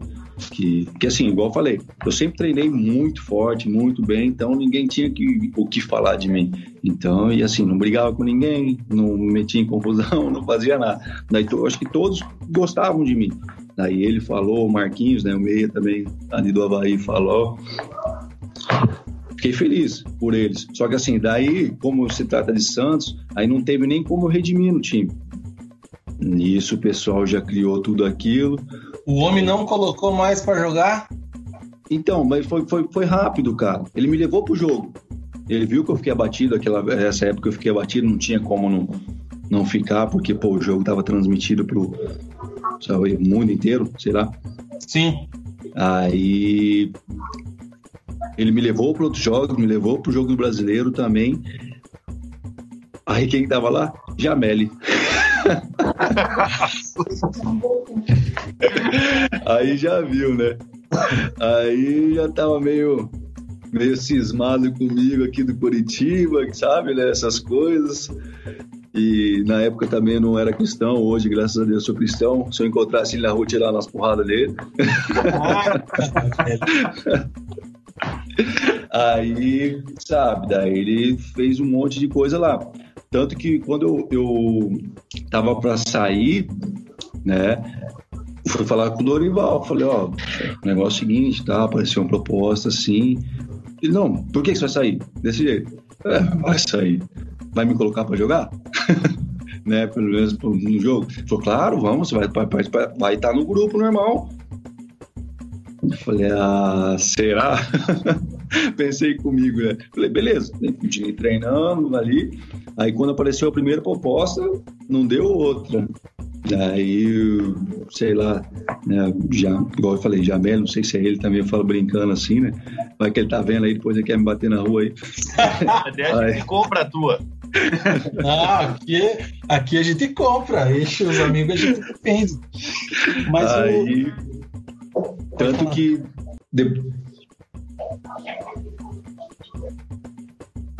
Tanto que daí apareceu a proposta do Grêmio Barueri, né? Que depois virou Grêmio Prudente. Nessa época que eu fui pra lá, pro Prudente. Saindo do Santos já, né? Daí acabou o clima, aí, sabe, né? Parece que todo mundo tá te olhando torto. E assim, mesmo eu sendo experiente capitão do Coritiba, eu fui pro Santos, eu tinha 23 anos, cara. Sim. Mas já entendeu? Vamos deixar claro uma coisa, o Jamel é um traíra, né? Não sei, cara. Não sei. Aquele nome que o Mug tava procurando desde o início da live, achamos, né, mano? Ele é um traíra. É porque, assim, muita gente fala, né? Na época do Coritiba falaram muita coisa também a respeito dele. Eu não posso, né, provar nem nada. Isso é bastidores lá que o pessoal fala. Mas aí apareceu a proposta do Grêmio Prudente. Daí eu falei com o Dorival, tudo. Falei, professor, tô indo, tá? Mas, daí... assim, pra gente ser um pouco mais... Não vou ser tão direto quanto o Mug, vou ser um pouco mais podado. O Jameli, ele poderia ter te ajudado mais, digamos assim, por já ter trabalhado com você, viu de onde você surgiu. É um cara que podia, talvez, ter ajudado ao invés de atrapalhar. cara, não digo assim ajudado, poderia ter ficado quieto. Sabe? Diferente ali, entendeu, né? Poderia ter ficado quieto, não ter, sei lá, enfim. Mas aí chegou essa proposta, daí quem que foi tratar comigo? Jameli. Aí nós lá na sala e não sei o que, ele falou, você tá indo pro Barueri, né? Tem proposta do Barueri, que não sei o que. Tem um amigo meu lá. Falei, não sei. Você vê, outro traíra. Que não sei o que. Eu falei, não, tranquilo. E eu serião, né? Eu tava doido com ele já, né? Eu serião aqui tudo. Aí ele, então beleza. Levantou assim, foi pegar na minha mão. Boa sorte. Eu, pum, virei as costas e fui embora. Não, cara, é coisas que acontecem. É assim, cara, futebol sempre vai... Não digo traíra, né? Sempre tem alguém, né, que vai favorecer alguém. Ou mesmo... tentar atrasar alguém, né? Isso, então, para favorecer alguém... atrasa o outro lado. Entendeu? Não, tipo assim, e não precisava ser isso. De uma forma ou outra, talvez eu sairia normal, entendeu? Pelo ocorrido, mas não tão rápido, porque não deu nem pra jogar, pra mostrar, sabe? Tipo que foi um acaso, porque assim, eu vim, cara, eu nem sei quantos jogos que eu tenho no Santos, eu fui pra todos, eu joguei no Paulista aí, que quando aconteceu isso aí, acho que de 20 e poucos jogos, eu joguei 20, então não sabe, tem coisas que não dá pra entender. Primeiro jogo da final eu não fui nem pro banco, o segundo eu fui titular, daí o Dorival também. Eu te respondo, Mancha, você fez 40 jogos com a camisa do Santista, cara. Aí. E Mancha, isso. Daí você dá esse passinho pra trás na carreira que vai pro Grêmio Prudente, né? Você já fez pensando em, sabe, eu vou dar um passo atrás para dar 2 na frente, como é que foi essa situação? Então, eu tinha, quando eu saí, eu fui lá pro Santos, eu assinei 3 anos de contrato lá, sabe? Aí eu saberia que, 3 anos eu tenho emprego, né? De certa forma. Mas aí quando aconteceu isso no Santos, eu falei, eu quero sair o mais rápido possível, né? Não quero ficar aqui, o clima chato e não sei o que, blá blá blá, beleza. Já aí... o bicho da Copa do Brasil. Isso, então, aí, sabe... Tá no currículo lá também, eu participei, então tem esses títulos aí todos. Ganhou o bicho, aí, né? Só o bicho ficou... O bicho moiou. O bicho moiou? Aí... porque daí eu não tava, né, na final. Você não tava relacionado. Assim, teve a parada da Copa. Uhum. Sim. Jogou 1-2 jogos antes do Brasileiro, teve a parada da Copa. Eu saí nisso, e a final foi depois da parada. Putz, mas nem por ter participado a campanha toda, afinal, nem um pouquinho ali no não, porque a premiação é por fase, né, cara? Nem a medalha. Não sobrou nem um apartamentinho, Mancha? Não. Cara, e assim, o Santos... Também nada. O Santos, em termos, na época, lá em termos de premiação, não era bom, não, cara. Mas sim, esperava... Então, de premiação do bicho também não era bom, não. Na época, né? Era, tipo assim, bom o salário, né? Mas a premiação... Tanto que alguns jogos da Copa do Brasil, nos primeiros ali, os caras não querem nem dar premiação. Porque, acho que até o Naviraiense aí... Tanto que se você olhar... assim, conversa de vestiário, né? Lógico que não dá pra... O Robinho falou, os caras não querem dar bicho, vamos perder esse jogo aí, vamos empatar, vamos fazer alguma coisa. Só que assim, lá não deu nada certo, cara, no jogo. Aí foi, acho que 0-0, 1-1 lá ainda. Aí, beleza. Aí, os caras, no próximo jogo, os caras, não, vai ter bicho. Deu 10. Não é em função da premiação, porque, os caras tudo ganhando bem, 3 mil, 4 mil, teoricamente seria nada, né? Mas era mais para eles brigarem, para a diretoria entender que, né, precisa de um incentivo, vamos se dizer, né, cara? Tem que ter, né, cara? Não adianta. Cara, mas assim, coincidiu de empatar, coincidiu de empatar. Ninguém entrou de sacanagem, ninguém fez nada, sabe? No 10-0 surgiu um capilé ali. Então, mas daí era pouco, cara, também. Porque daí eles davam um porcentagem. Na época não é igual hoje, que tem bastante pra passar de fase. Aí na época era, sei lá, 200 mil. Aí daria 100 mil pro jogador e 100 mil pra diretoria, pra ficar pro clube. Então deu pouco pra cara, dava 2, 3 mil. Divide entre todo mundo lá, não dá nada. É, isso mesmo. Aí entra a gente no bicho que eu nem nunca vi na vida e ganha bicho.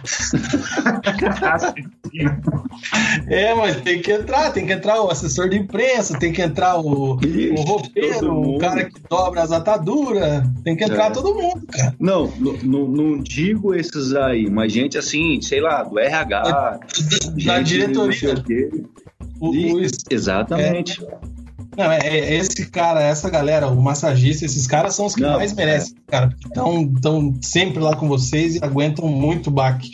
Ô, Mancha, mas antes da gente ir pro Barueri, cara, eu quero falar mais do menino Ney, quero falar mais desse time aí que é onde a gente viu aí os caras surgindo, cara. Que mais que você lembra, assim, de alguma resenha boa de vestiário ou alguma treta igual essa aí que a gente falou do Marcel? O que foi dessa passagem aí que você tem lembrança? Cara, deixa eu ver. Lá, todo mundo, a gente falava sempre do time que tava jogando, né? Que era, pô, tava ganhando de 7 para 5. Só que nos coletivos, quem ganhava era o time reserva.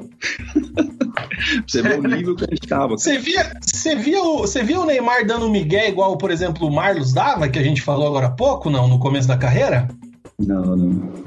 O Neymar já é sempre mais focado, digamos assim, na parte física, nos treinamentos? Isso. Isso aí. É que o Marlos foi um acaso, cara. O Marlos, não sei, agora não, né? Tanto que, igual a gente falou lá, de quando ele saiu do Coritiba, que ele falou, opa, agora tem que ser profissional. Desde então, ele, pô... Aí foi pro São Paulo, daí lá o pessoal cobra. Aqui, pô, ninguém conhecia ele já desde a infância e ninguém tava nem aí pra ele, né? Cara, quem profissionalizou o Marlos foi a Ana, cara, a esposa dele. Pode ser. Diz que ele é bravo, né? Ele é bravo, a japonesinha é brava. Ela botou ordem. Não, e outra coisa, eu também tô puxando aqui a escalação desse Santos. Esse Santos, ele, lógico, tinha essa piazada surgindo, né? O Wesley também tava começando, mas tinha o Dracena, que já era um cara mais experiente, tinha o Léo, que virou dono do Santos praticamente, o próprio Dorival, o Marquinhos, né? Que maluco. Pouca gente lembra do Marquinhos, mas o Marquinhos era um dos principais articuladores aí nesse time do Santos, né? O Marquinhos, que depois virou o ídolo no Avaí, era um dos principais jogadores desse time do Santos, né? O Marquinhos, pelo amor de Deus, a qualidade que aquele cara tem no passe e finalização, ele não era assim muito atlético, né? Igual, tipo, vai atacar, vai defender. Ele era o camisa 10. Tipo, pô, e a bola... E quando ele tocava na bola, você via, assim, que ele tinha muita qualidade. Só pelo toque. Vamos tocar daqui ali, 2 metros. A chapada dele, assim, você já via que era diferente. Nossa, eu tô vendo aqui até o Madison, hein, cara? Madison nesse elenco. Pelo amor de Deus. Poxa, você já falou pra gente aí que você sempre foi um atleta mais sério. E aquele grupo do Santos ali, até em alguns momentos, foi criticado pelo tanto de brincadeira que fazia. Isso, de certa forma, te incomodava ou não? Não, cara. Eu não... Como eu falei, eu sou muito tranquilo. E, tanto que, assim, eles brincavam entre eles, né? Não outras pessoas. Na verdade, assim, brincava com quem brincava com eles. Sim. Aí, como eu não era muito de... Não era aquela molecada folgada, né? Que ia lá brincar com quem tava no canto deles. Isso, não. Daí você era mais amigo de quem ali no elenco nessa época, Mancha? Cara, em 2009, ali tinha o George, cara. George Lucas. Lateral direito, né? Isso. Ele é bem meu parceiro, tanto que a gente, de vez em quando, troca aí umas mensagens aí, porque assim, a distância, né, cara? Ele muda de áreas, vai indo. Aí o Arauca também era parceiro. Não jogou em Portugal? Jogou na Espanha, cara. Bastante tempo, eu acho. Acho que no Porto também, se não estiver enganado, talvez. No Sporting, eu acho que ele jogou. Será? Não sei, cara. Eu lembro dele mais no Celta, né? Eu acho. Celta de Vigo, eu acho que ele jogou bastante tempo. Sim, eu lembro dele. Registrar aqui a nossa audiência na live, para dar tempo de tomar uma água o pessoal aí. Mandar um abraço aqui pro André Ribas, que está acompanhando a gente, Guilherme Martins, Monique Silva, Gustavo Cury, torcedor do Coritiba, grande Mancha, jogava demais.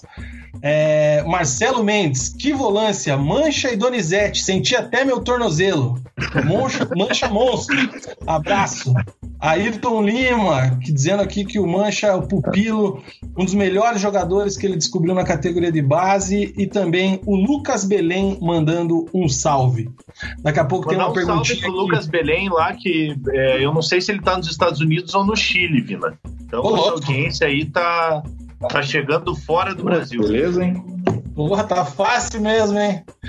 E aí tem algumas perguntinhas aqui, a gente vai fazer daqui a pouco. Não esqueça, você que está assistindo a nossa live, aqui embaixo tem o botão de se inscrever. Se inscreva no nosso canal, dê o seu like, compartilhe, divulgue. Nós temos até um sorteio rolando.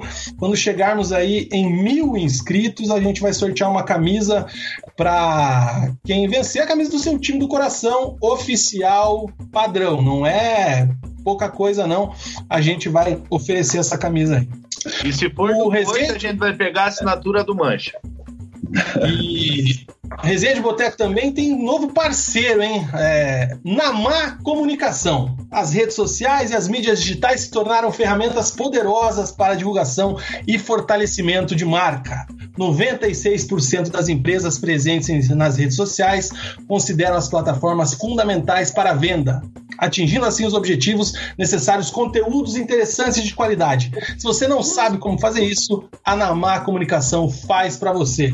É uma agência especializada em produção de conteúdo audiovisual e gerenciamento de mídias digitais. Acesse lá, @NamáComunica, Instagram, Facebook, Twitter. Entre em contato lá com o Rodrigo, com a Ana. Tenho certeza que eles vão levar sua marca aí para voar em novos horizontes, como vão fazer com a marca do Resenha de Boteko. Fica aí o recado, rapaziada. Temos o apoio de Malboro também. Você quebra, né? Pô, gostei. É legal fazer um merchanzinho, né, cara? Pô, gostei dessa brincadeira, hein? Voltando ao papo, aí a gente tem essa situação aí no Santos. Só pra gente encerrar, Mancha, eu sei que você já deu entrevistas nessa parte, mas encerrar esse tema, você fica com algum ressentimento, não vou dizer mágoa, porque acho que é uma palavra um pouco pesada, com relação ao Dorival? Talvez ele como técnico poderia ter te tratado de outra forma, te dar mais sequência? Ou realmente a pressão por parte da diretoria /Jamelli te atrapalhou mais e ele ficou de mãos atadas? Não, cara, tem ressentimento, nada. Pelo contrário, a gente depois se encontrou algumas vezes, né? Jogar contra, tudo. Lá aconteceu uma situação até meio... Porque quando eu fui, a gente morava no mesmo prédio. Aí, quando eu fui, assim, que eu tava com as malas prontas, ele desceu lá, cara, pra me dar um abraço. Você viu, ó? Tudo tá certo. Pô, você vê que coincidência, eu já morei no mesmo prédio que o Dorival também, cara. Olha aí. Falando no Dorival, eu lembro de uma entrevista dele, ele fala que logo no começo, quando teve lá o Neymar, Ganso, enfim, André, todo aquele time do Santos, lá ele foi nos primeiros treinos, ele se reuniu com vocês e falou que vocês podiam ganhar Copa do Brasil, Brasileiro, Libertadores, enfim, que aquele time, logo no começo dos treinos, encaixou fácil, assim. Teve esse papo mesmo entre ele e o elenco ou não?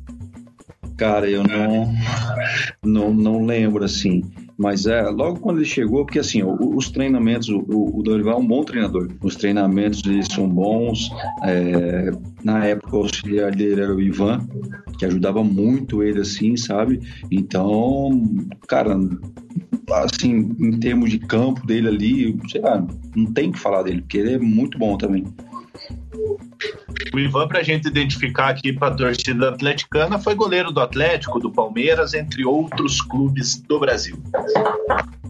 Ô, Mancha, aí você chega lá no Grêmio Prudente, Grêmio Barueri, né? Na época, Grêmio Barueri.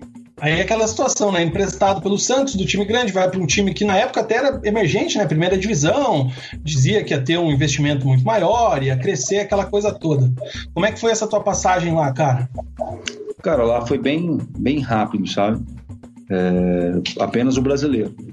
era contrato de 1 ano lá, né? De junho de 2010 a junho de 2011, mas não deu, porque o time, assim, lá em Barueri era uma estrutura, aí foi para Grêmio, lá para Prudente, totalmente diferente, né? Até o Pastana era lá o diretor nosso também na época aí ele... Aí lá era totalmente diferente, uma estrutura assim bem fraca. Aí caímos, né? Fomos para a 2ª divisão lá. Assim, coisas de times, vamos dizer, menores, né, cara? Porque assim, acho que eles não estavam preparados ainda para disputar uma 1ª divisão. 1ª divisão, pô, doido, cara. Joga contra os caras aí. Você não erra, os caras fazem gol, imagina errando então. Daí, pô, aí fica complicado. Mas foi um tempo bom, cara. Cidade boa, lá, Presidente Prudente, tudo. Não tinha pressão de torcida, né? Não tinha torcida? Não tinha, cara. Tinha poucas pessoas que iam. Estádio enorme lá, cara. Estádio enorme. A pressão, assim, era mais da diretoria mesmo, né? Do pessoal, do treinador. Tudo, assim, mais extra, assim, campo. Igual eu falei, uma cidade tranquila de se morar. Bem bacaninha, assim. Então, eu só achei que eles não estavam preparados para jogar a 1ª divisão, sabe? Tanto que não foi só eu emprestado, foram vários outros jogadores emprestados de outros clubes para formar um elenco lá. Sim. O atacante era o Pedrão, né? Que fazia gol pra caramba, não era? Então, esse aí era da época do Barueri. Quando o Barueri surgiu, né? Que surgiu a nível nacional, aí era isso aí. Que daí tinha outros lá, Thiago Humberto, sei lá. Thiago Humberto. Isso, Goiás, aí tinha o pessoal. Chegou a jogar com o Fernandinho lá ou não? Que depois foi pro São Paulo.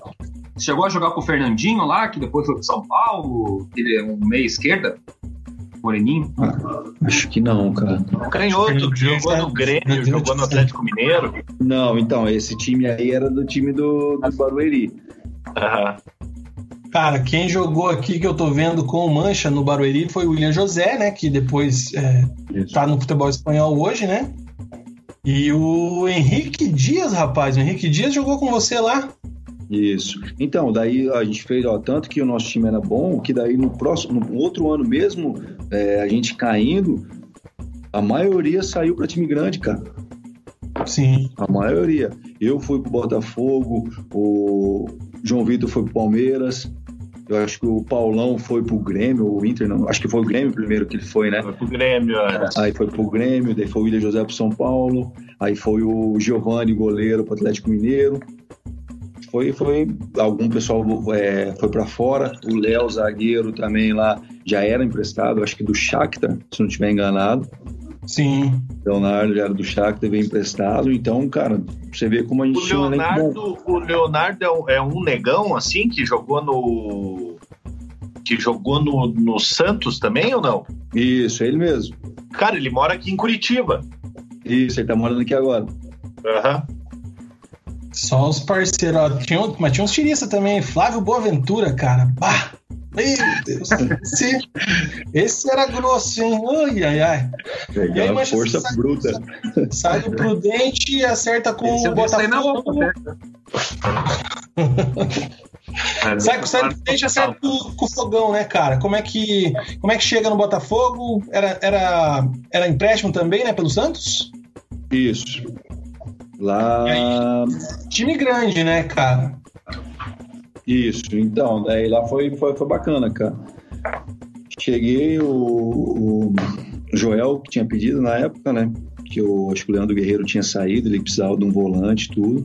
Aí nos jogos contra o Botafogo pelo Campeonato Brasileiro eu tinha ido bem, né? Daí ele falou, não, vamos chamar ele. Daí fui pra lá. Fiquei um tempo treinando, né? Porque a gente fez uma pré-temporada lá, talvez inferior à do Botafogo, daí fiquei treinando. Daí com ele, já me colocou pra jogar também. Joguei algumas partidas lá.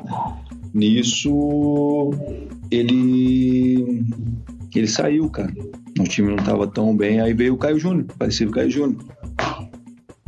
Aí veio ele, daí ele me tirou do time. E me afastou. Tá louco. Mas tem motivo nenhum? Ele chegou a conversar com você sobre isso ou não? Não, nunca falou, cara. Ele foi assim, ó. Daí ele chegou, aí beleza, joguei um jogo, aí joguei o outro, tomei cartão, acho que no primeiro tempo. Aí ele me tirou do jogo, né? Primeiro tempo não, tomei cartão, daí ele me tirou, fui substituído. Daí nisso entrou outro volante, que é o Arévalo Rios, sabe, da seleção uruguaia. Então, daí ele tava no banco, daí eu que tava jogando. Aí no outro jogo, acho que contra o Paraná aqui, pela Copa do Brasil, tomei cartão, foi expulso um deles, até o Camarguinho, né? Camargo foi expulso no Paraná, daí nós... eu tomei cartão, no intervalo ele me tirou. Daí no outro jogo, já esperava, né? Vai me tirar, batata, me tirou. Aí início eu vinha jogando com dor, né? Tava com inflamação no pubis na época.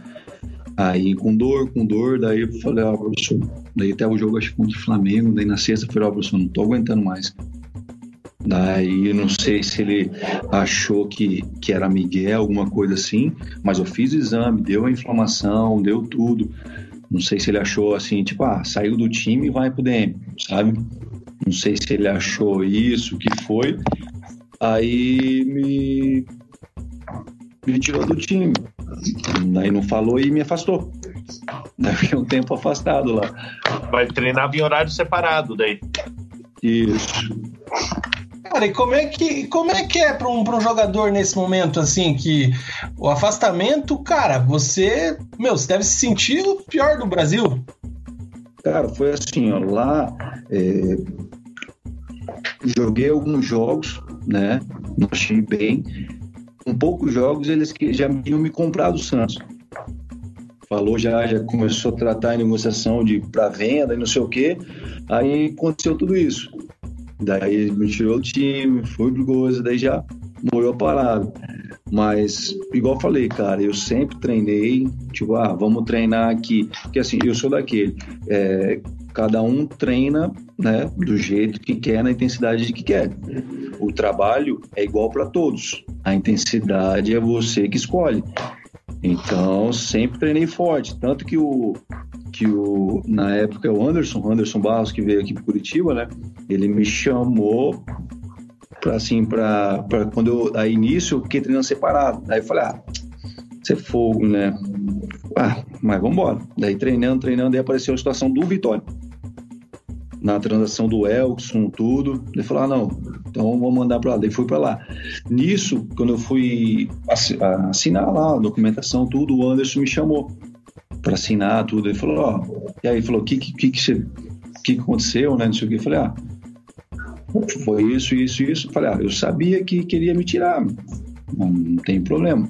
Daí eu falei pra você, porque eu falei pra ele bem assim, eu falei, Anderson, do mesmo jeito, quando ele foi me afastar, me dar a notícia de afastar. Daí eu falei, Anderson, não tem o que fazer, né? O treinador não quer.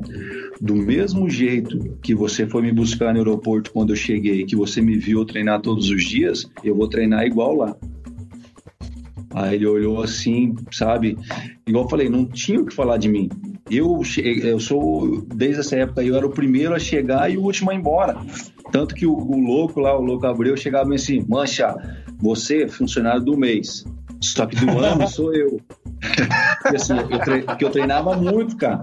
Eu sempre, entendeu? Eu sempre treinava muito, daí não tinha o que falar de mim. Daí eu falei isso pro Anderson, falei, Anderson, do mesmo jeito que você me viu treinando as primeiras vezes, eu vou treinar até acabar meu contrato. Até alguém apagou, alguma coisa aparecer. Ele olhou assim, tanto que ele não falou mais nada. Ele deixou eu falar e não falou mais nada, assim. Cara, e é incrível aqui, até a gente consultando o site O Gol aqui, que até é dica do Cezinha,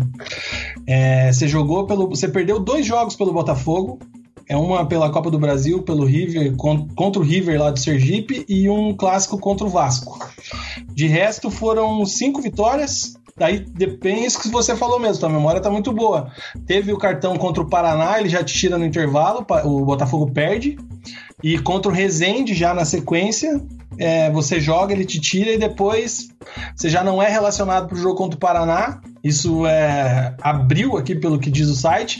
E aí o próximo jogo você já aparece no Vitória em junho. Então são quase 2 meses ali de hiato, digamos assim, sem você estar jogando, já aparece direto no Vitória. Que loucura, hein, Caio Júnior? Afastou você.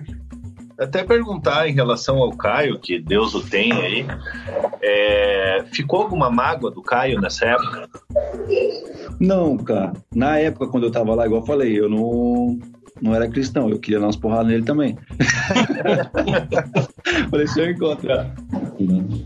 encontrar esse bicho na rua aí, ele que atravesse, senão... Mas assim, né, lógico, isso aí depois passou, aí eu vou pro Vitória, né? Quem que aparece lá no final do ano? Jamel. Caio Júnior. Que louco, cara. É, cara. Então, daí não ficou mágoa, sabe? Tanto que, né, eu fui pro Vitória. Quer que conta já o Vitória? Claro, pode estar. Porque já embala tudo com ele junto. Aí foi isso, cara. Tua ou o Santos foi lá e remanejou? Os empresários remanejaram para você ir pro Vitória? Como foi a saída do Botafogo? Claro que você estava parado lá, afastado, né? E foi teus empresários fazer outro clube, o Santos ou o Vitória que veio para você? Cara, não sei. Igual eu te falei, eu me preocupava em jogar, né, cara? Eles sempre cuidaram da minha carreira e tiveram carta branca para fazer tudo. E isso eu falei, ó, tem a proposta do Vitória. Tanto que não entendi muito bem, porque foi na época da transição do Elkson. Acho que o Vitória que pediu. Não sei, assim, não lembro, né? Não questionei, apenas disse sim. Porque ele veio pro Botafogo, daí nisso eu fui pra lá, né? Ele veio do Vitória, daí não sei te dizer ao certo isso aí, não. Não era um destino assim que estava mapeado na carreira, né, cara? E aí o Vitória sai do Botafogo, que sim, time grande, né? Apesar de não estar mais naqueles áureos momentos do passado, mas é um time do Rio de Janeiro, é o famoso eixo, né, que a gente fala, pro Vitória, que daí já é um time mais, digamos assim, de um nível abaixo, digamos, não é o Botafogo, mas também não é o Coritiba, é um time intermediário. Como é que você encarou isso na tua carreira? Lá também você foi titular, jogou bastante, né? Teve a oportunidade. Como é que você considera a tua passagem no Vitória? No Vitória, eu cheguei lá nessa época, eu cheguei já jogando também, joguei acho que 5, 6 jogos, aí teve um encontrão, cara, machuquei o ombro, cara, rompi todos os ligamentos do ombro, tudo,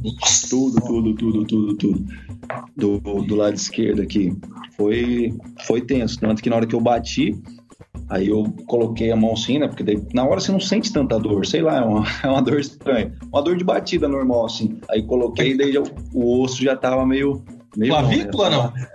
Não, cara, foi o ombro mesmo. O ombro mesmo? Isso, saiu, aí eu bati, ele abaixou assim, daí subiu o osso, aí eu até, na hora eu coloquei a mão, falei, ixi, danou-se, né? Aí o Zé Luiz, que jogou no São Paulo, tudo tava perto, falei, chama o doutor que meu ombro saiu do lugar. Ele, como é que você sabe? Daí eu falei, coloca a mão aqui. Daí ele colocou a mão dele, pô, doutor. Daí ele viu que tava fora, né? Começou a gritar. Eu falei, ô, doutor, coloca no lugar que eu quero jogar. Aí ele colocou a mão assim, já fez o sinal para substituir. Eu falei, então foi... Ele nem tentou, sabe? Ele nem tentou colocar no lugar. Daí ele falou, então foi feio. Aí 2 dias depois eu já tava fazendo a cirurgia. Fiz a cirurgia. Aí fiquei 3 meses para recuperar, cara. Eu fiquei 2 semanas, mais ou menos 15 dias, né? Com 2 ferros assim para fora, cara. Que eu não podia mexer o braço. Meu braço atrofiou de um jeito, cara. O lado esquerdo, assim, ó. Ficou todo atrofiado. Todo. Foi a tua primeira lesão mais grave, né? Nesse momento, até o momento. Isso, eu nunca tive lesão, assim, sabe? Era mais dor crônica, batida, alguma coisa assim. Aí essa aí foi pra valer. A recuperação foi bem dolorosa, né? o ombro ali tudo, mas é daquele jeito, fazia fisioterapia lá no clube, de manhã e de tarde, à noite fazia em casa também, pedia para a esposa mexer no ombro, dava cada grito, ela parava, eu falei, vamos. Caraca. Foi a reabilitação. Ficou quanto tempo parado, Mancha? Cara, eu fiquei acho que 3 meses até entrar de férias, daí fiquei mais um mês em casa. Então, assim, deu mais ou menos para voltar 4 meses. Então só você que, assim, perdeu daí... o restante da temporada inteira, né? Exatamente, daí eu não joguei mais. Tanto que daí no final eu comecei a treinar um pouquinho, assim, mas com aquele receio, sabe? Com o braço grudado, tudo assim. Aí virou o ano. Não sei se o diretor também lá, nem lembro o nome do diretor lá no Vitória. Não foi esse ano, perdão. Aí nisso acabou meu contrato de empréstimo lá no Vitória. O Vitória também honrou com seu compromisso, porque foi assim, o Vitória era para pagar uma parte e o Botafogo pagar outra. Ou seja, o Vitória pagou tudo, né? Honrou seu compromisso até além do que havia falado, porque o Botafogo não pagou um mês, cara. Tá louco, cara! Pra sair lá do Botafogo, eu trabalhei 3 meses, depois de 3 meses que fui receber um, cara. Sério? Aí, quando eu saí de lá não tinha dinheiro pra pagar, falei, não vou. Até o Anderson deu nota promissória no nome dele particular. Mas você fala que o Botafogo é o Paraná do Rio, cara, é só... Pois é, cara. Entrou na justiça contra o Botafogo, mas... Não, eu recebi tudo. Depois, assim, aí o Anderson falou. O Anderson deu a nota promissória. Eu nem sabia o que era a nota promissória na época. Que daí eu liguei pro meu brother e falei, tá me dando esse negócio? Ele falou, não, pode pegar, que eu já falei com ele e tudo. Aí no tal dia lá, ele honrou o Botafogo. Que várzea, hein? Cara. E nisso... O clube se deve ainda, Mancha? Não. Ó, tem sorte, hein, cara? Então se aposentou de verdade, né? Porque assim, quando... Ó, pra você ver, quem eu tive que entrar na justiça, né? Foi o Coritiba, cara. Sabe quanto que eu tinha que para receber no Coritiba de 5 anos de contrato profissional? Eu tinha que receber o meu salário de junho, férias, décimo, né? Tudo proporcional e o acerto. Sabe quanto que dava? 20 mil, cara. E não pagaram. Não. Meu Deus, cara. Os caras estão de brincadeira. Aí tive que acionar. Né? Eu falei, não quero acionar, vamos fazer. Aí, beleza. Daí não lembro o que foi na época lá. Aí falaram que eu tinha recebido. Falei, cara, aí vocês já estão mentindo. Aí já não é mais... né? Já não, porque assim, eu não ia, né, entrar nada. Sim. Aí falei, tava, graças a Deus, recebendo bem lá. Daí eu falei, deixa pra lá, né? Arrumar confusão aí. Aí nisso falou que eu tinha recebido, que meu irmão tinha recebido, que não sei o quê. Eu falei, ué. Aí já mudou de assunto. Aí vocês estão mentindo e usando de má fé, né? Daí acionei o Coritiba. Que loucura, cara. Aí lá no... Coxice. Aí no Vitória acabou o contrato. Só que daí ele falou, eu quero que você fique. Eu tinha mais 1 ano de contrato com o Santos, eu quero que você fique. Falei, vamos fazer assim então. Eu fico por 2 anos. Vamos fazer um contrato de 2 anos, né? Nós, meus empresários fizeram. Fico por 2 anos e eu rescindo no Santos. Fechou. Daí eu rescindi no Santos e assinei por 2 anos lá no Vitória. O Vitória, pelo amor de Deus, cara, mesmo machucado, mesmo sem jogar, quis renovar. Eles que pediram para renovar ainda comigo lá. E daí você trabalha com o Caio nesse período de novo. Como é que foi? Ele chegou lá e conversou com você ou não? Conversou nada. Faz de conta que não aconteceu nada no Botafogo. Não, então, cara, daí foi assim. Aí tá, Caio foi pra lá e não sei o quê. Só que tinha um diretor lá, até esqueci o nome dele. Eu tinha jogado alguns jogos de zagueiro. Só que assim, na época eu não gostava de jogar de zagueiro. Eu falei, ele falou, nossa, você vai muito bem na zaga, né? Eu falei, cara, eu tô pra ajudar. Não vou ficar jogando de zagueiro, não. Não dá, né? É, daí beleza. Aí nisso, nas férias, ligou o diretor. Ó, o Caio falou que vai te usar na zaga, que não sei o quê. O que você acha? Falei, claro que eu vou na zaga, pode me colocar. O diretor acho que ficou sem reação, cara. Eu acho que ele queria, sabe, fazer um bem bolado lá com algum dele lá. Daí, porque como eu falei que eu não queria de zagueiro, ele achou que eu ia reclamar. Falei, não, eu vou sim, pode falar que eu vou. Sem problema nenhum. Aí já quebrei ele, o diretor. Daí nisso, fui pra lá. Daí nas férias, daí nós treinamos uma semana, né, entre Natal e Ano Novo ali.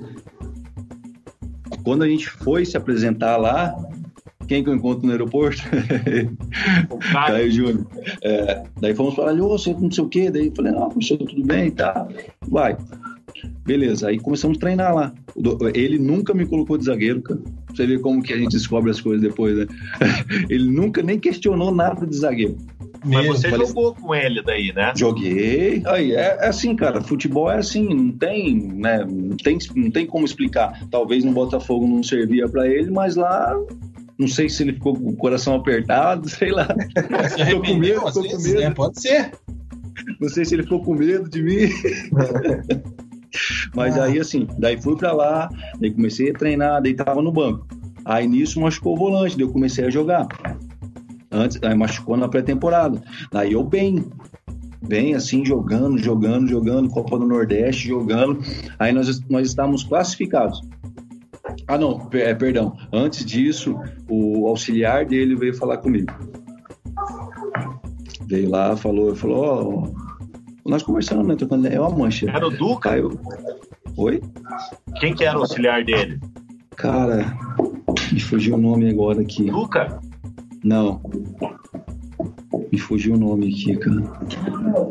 Aí, o que foi? Aí ele chegou e falou, o Caio falou, né? Águas passadas, nem foi ele, né? Eu falei, não, professor, ixi, tranquilo.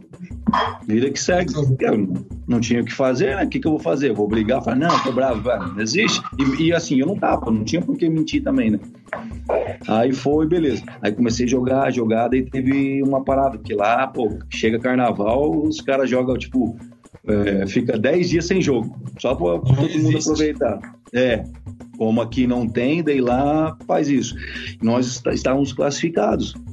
Aí ele falou, vou dar... Não, antes, um jogo antes, ele bem assim, nós alongando assim, né, pós-jogo, ele, você tá cansado? Eu falei, chegou a molhou, né? Agora vai. Fica meio ressabiado, né, cara? Aí, daí eu falei, não, professor, por quê, né? Ele, não, você tá muito bem, tá correndo bem, não sei o quê. Eu falei, beleza, né? Aí já fiquei meio assim. Aí próximo jogo foi essa da parada. Ele falou, eu vou tirar alguns, vou descansar, como já tá classificado, vou descansar alguns. Aí eu ergui a mão assim e falei, professor, isso aí vai ser opcional ou vai ser uma ordem? Daí ele, não, é uma ordem. Daí tirou lá, acho que 7, 8 do time. E eu tava no bolo. Falei, agora eu não, agora que eu não volto mais, né? Nisso, voltei a jogar. E aí o auxiliar dele me indicou no Japão e acabou dando certo pra ir pro Japão. Caraca. Quem que era o auxiliar dele? Cara, eu esqueci o nome dele, cara. Eu tenho na agenda ali, depois até vou procurar. Mas, assim, cara, tudo é no tempo e na hora de Deus. Não adianta. É tempo certo, não tem o que fazer assim, sabe? Por mais que às vezes não é aquilo que nós esperamos, mas Deus tem o controle de tudo nas nossas vidas. E aí você vai lá pro Japão no Oita Trinitá que fala, cara? Esse é o... Isso. Essa é a pronúncia? É, assim, a gente aqui no Brasil, a gente fala Oita. Daí lá eles falam Trinita. Tá. E aí lá a primeira divisão, né? J-League mesmo, né? Isso, lá a primeira divisão. E aí como é que foi? Japão, sai de Colombo, sai do Santos, sai do Rio, sai de Salvador, Japão. Tudo diferente, né, cara? Já tava casado, né? Já tava com a família? Já, assim, sou casado desde Ixi, a esposa tá aqui do lado, ó. Tá aqui. Vai quebrar. Tá casado aí tudo, 2008, né? Aí, quando eu saí do Coritiba eu já tava casado. Entendi. Aí, daí lá pro Japão já tinha filha, né? Minha filha tinha 2 aninhos, três, ia fazer 3 lá, fez 3 lá, né? Uhum. Aí foi todo mundo pra lá. Pô, experiência assim... Contrato de quanto tempo, Mancha? Lá eu fui de 1 ano. Uhum. Foi só pra temporada. É que lá, assim, ó, esse time que eu fui é um time... Não é dos melhores. É um time, assim, intermediário, sabe? Aí... Por isso que ele veio buscar aqui no mês 3. Porque quando você contrata lá, geralmente você contrata pra pré-temporada. Que daí é janeiro, fevereiro e março. Metade de março que começa lá o campeonato. Daí o que eles fazem? Às vezes o time que não tem muita condição, espera a gente jogar aqui, entrar em ritmo de jogo, contrata já para os jogos. É 2 meses a menos para pagar, né? Tanto que você começa a temporada jogando no Vitória, né? Isso. Joguei para todas as partidas lá no Vitória, tudo. Sim. Aí nisso, daí o pessoal veio, foi lá olhar os treinos, me chamou, eles gostam muito da parte ser humano, né? Aí fui lá, sentei com o diretor deles, com o tradutor, aí foi conversa daqui, perguntou por que eu queria ir, fez um monte de perguntas, daí deu certo, fui pra lá. Chega lá, é tudo diferente, cara. Nossa, tem nada assim, nem parecido com alguma coisa aqui. A cidade é boa? Demais, cara. Lá o país é...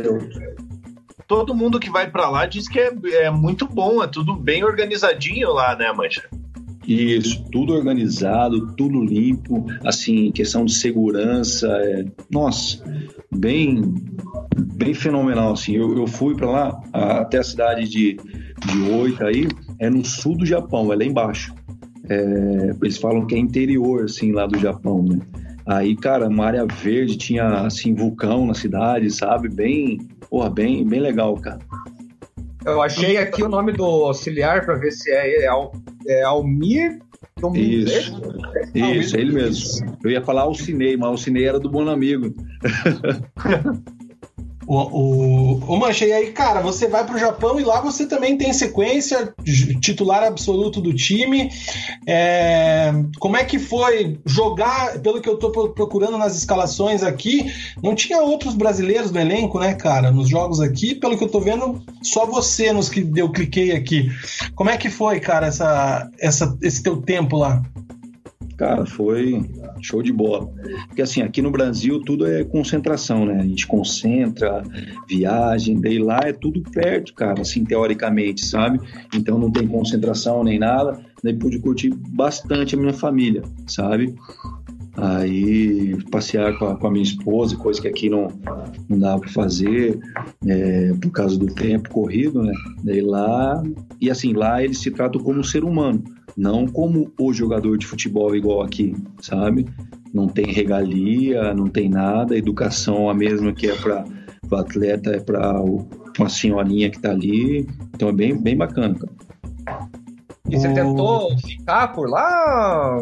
Tentar estender o contrato? Você tinha interesse também de ficar por lá? Não? Então, eu tinha, cara. Eu fiz um ano bom. Nosso time lá não foi bem. Tanto que nosso time nós ficamos em último lá, cara. Aí, igual o Lima falou, só tinha eu de brasileiro. Aí, assim, eu tinha que fazer quase tudo lá, cara. Tipo, a primeira bola eu tinha que tirar de cabeça. O nosso goleiro quebrava o tiro de meta, eu tinha que raspar ela de cabeça. Eu tinha que fazer gol de cabeça, apesar que eu não fiz nada. Tentar pegar a primeira e a segunda bola. É, tudo assim meio... Mancha, o nível técnico é muito diferente, é muito abaixo? Cara, o nível técnico lá eu acho melhor do que aqui. Técnica, tipo assim, domínio, lançamento, essas coisas, organização. Mas o que o brasileiro se sobressai é assim, no improviso. Apertou alguém em cima da linha, ele dá uma letra, dá um não sei o quê, se vira, faz isso. Lá não. Lá não tem muito drible. Então, assim, muito quadrado, digamos assim, né, cara? Isso, muito mecanizado, né? Isso, essa é a palavra. Assim. Aí, por exemplo, assim, todos lá usam a perna direita e a perna esquerda. Coisa aqui no Brasil, ou o cara é destro ou o cara é canhoto, que é difícil ter. Lá, até o goleiro, cara. Até é impressionante, até o goleiro usa as duas pernas. Então, assim, parte técnica eu achei melhor e bem mais rápido o jogo. Quando eu saí daqui não tinha as arenas ainda, né? Então tava Sim. tudo para fazer, daí lá todo o campo é como se fosse aqui também a arena agora, e sempre liso, a bola lá, sei lá, cara, é da Adidas, parecia, na minha opinião, parecia maior. não sei te dizer assim, não sei te explicar. E a correria dos caras, corre muito? Ah, demais, cara, demais. Igual eu falei, meu time era mediano para pequeno, assim, pô, os caras chutavam a bola ali para linha de fundo, por exemplo, finalizava, a bola ia para fora do lado esquerdo, nosso goleiro já saía correndo igual um doido, pegava a bola ali do lado da trave, já colocava no tiro de meta e já saía pro lateral do outro lado correndo. Então, era tempo nem de respirar.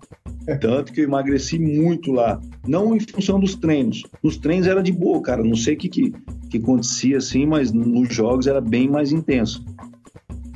E a questão da língua, a questão da tua adaptação, comida, como é que funcionava isso aí? O clube te fornecia um intérprete? Isso, a gente tinha lá um tradutor, né? Aí, só que é ruim, né, cara? Tipo, pô, 24 horas, o cara com você ali fica meio...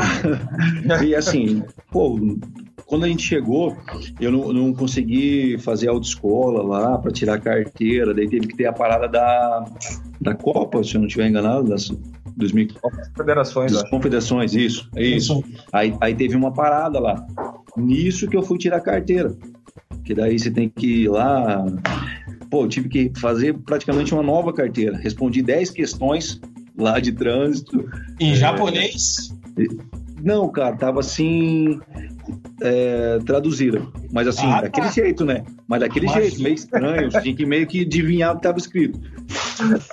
Aí eu tirei a carteira, aí que eu fui começar a me soltar lá. Do contrário, era tradutor pra cá, pô, preciso ir no shopping. Aí ele lá em casa, o clube me deu um carro, né? O clube deu um carro, mas o carro ficava lá parado. Isso, aí ele tinha que vir pra me pegar, vinha com o carro dele, daí pegava e vamos pro shopping, preciso ir no mercado. Aí é ruim, cara. Uhum. Aí eu tirei a carteira. E foi embora. Aí depois, na hora de pedir a língua, elas colocavam no tradutor e se vira lá gestos. Mas é difícil, cara. Muito difícil. Muito sushi, não? Cara, eu não curto muito, não. Minha esposa adora isso aí. Falou que lá também tudo é diferente. Não é parecido aqui, não. O sushi do Brasil é só no Brasil que tem, né? Lá não tem nada disso aí, cara.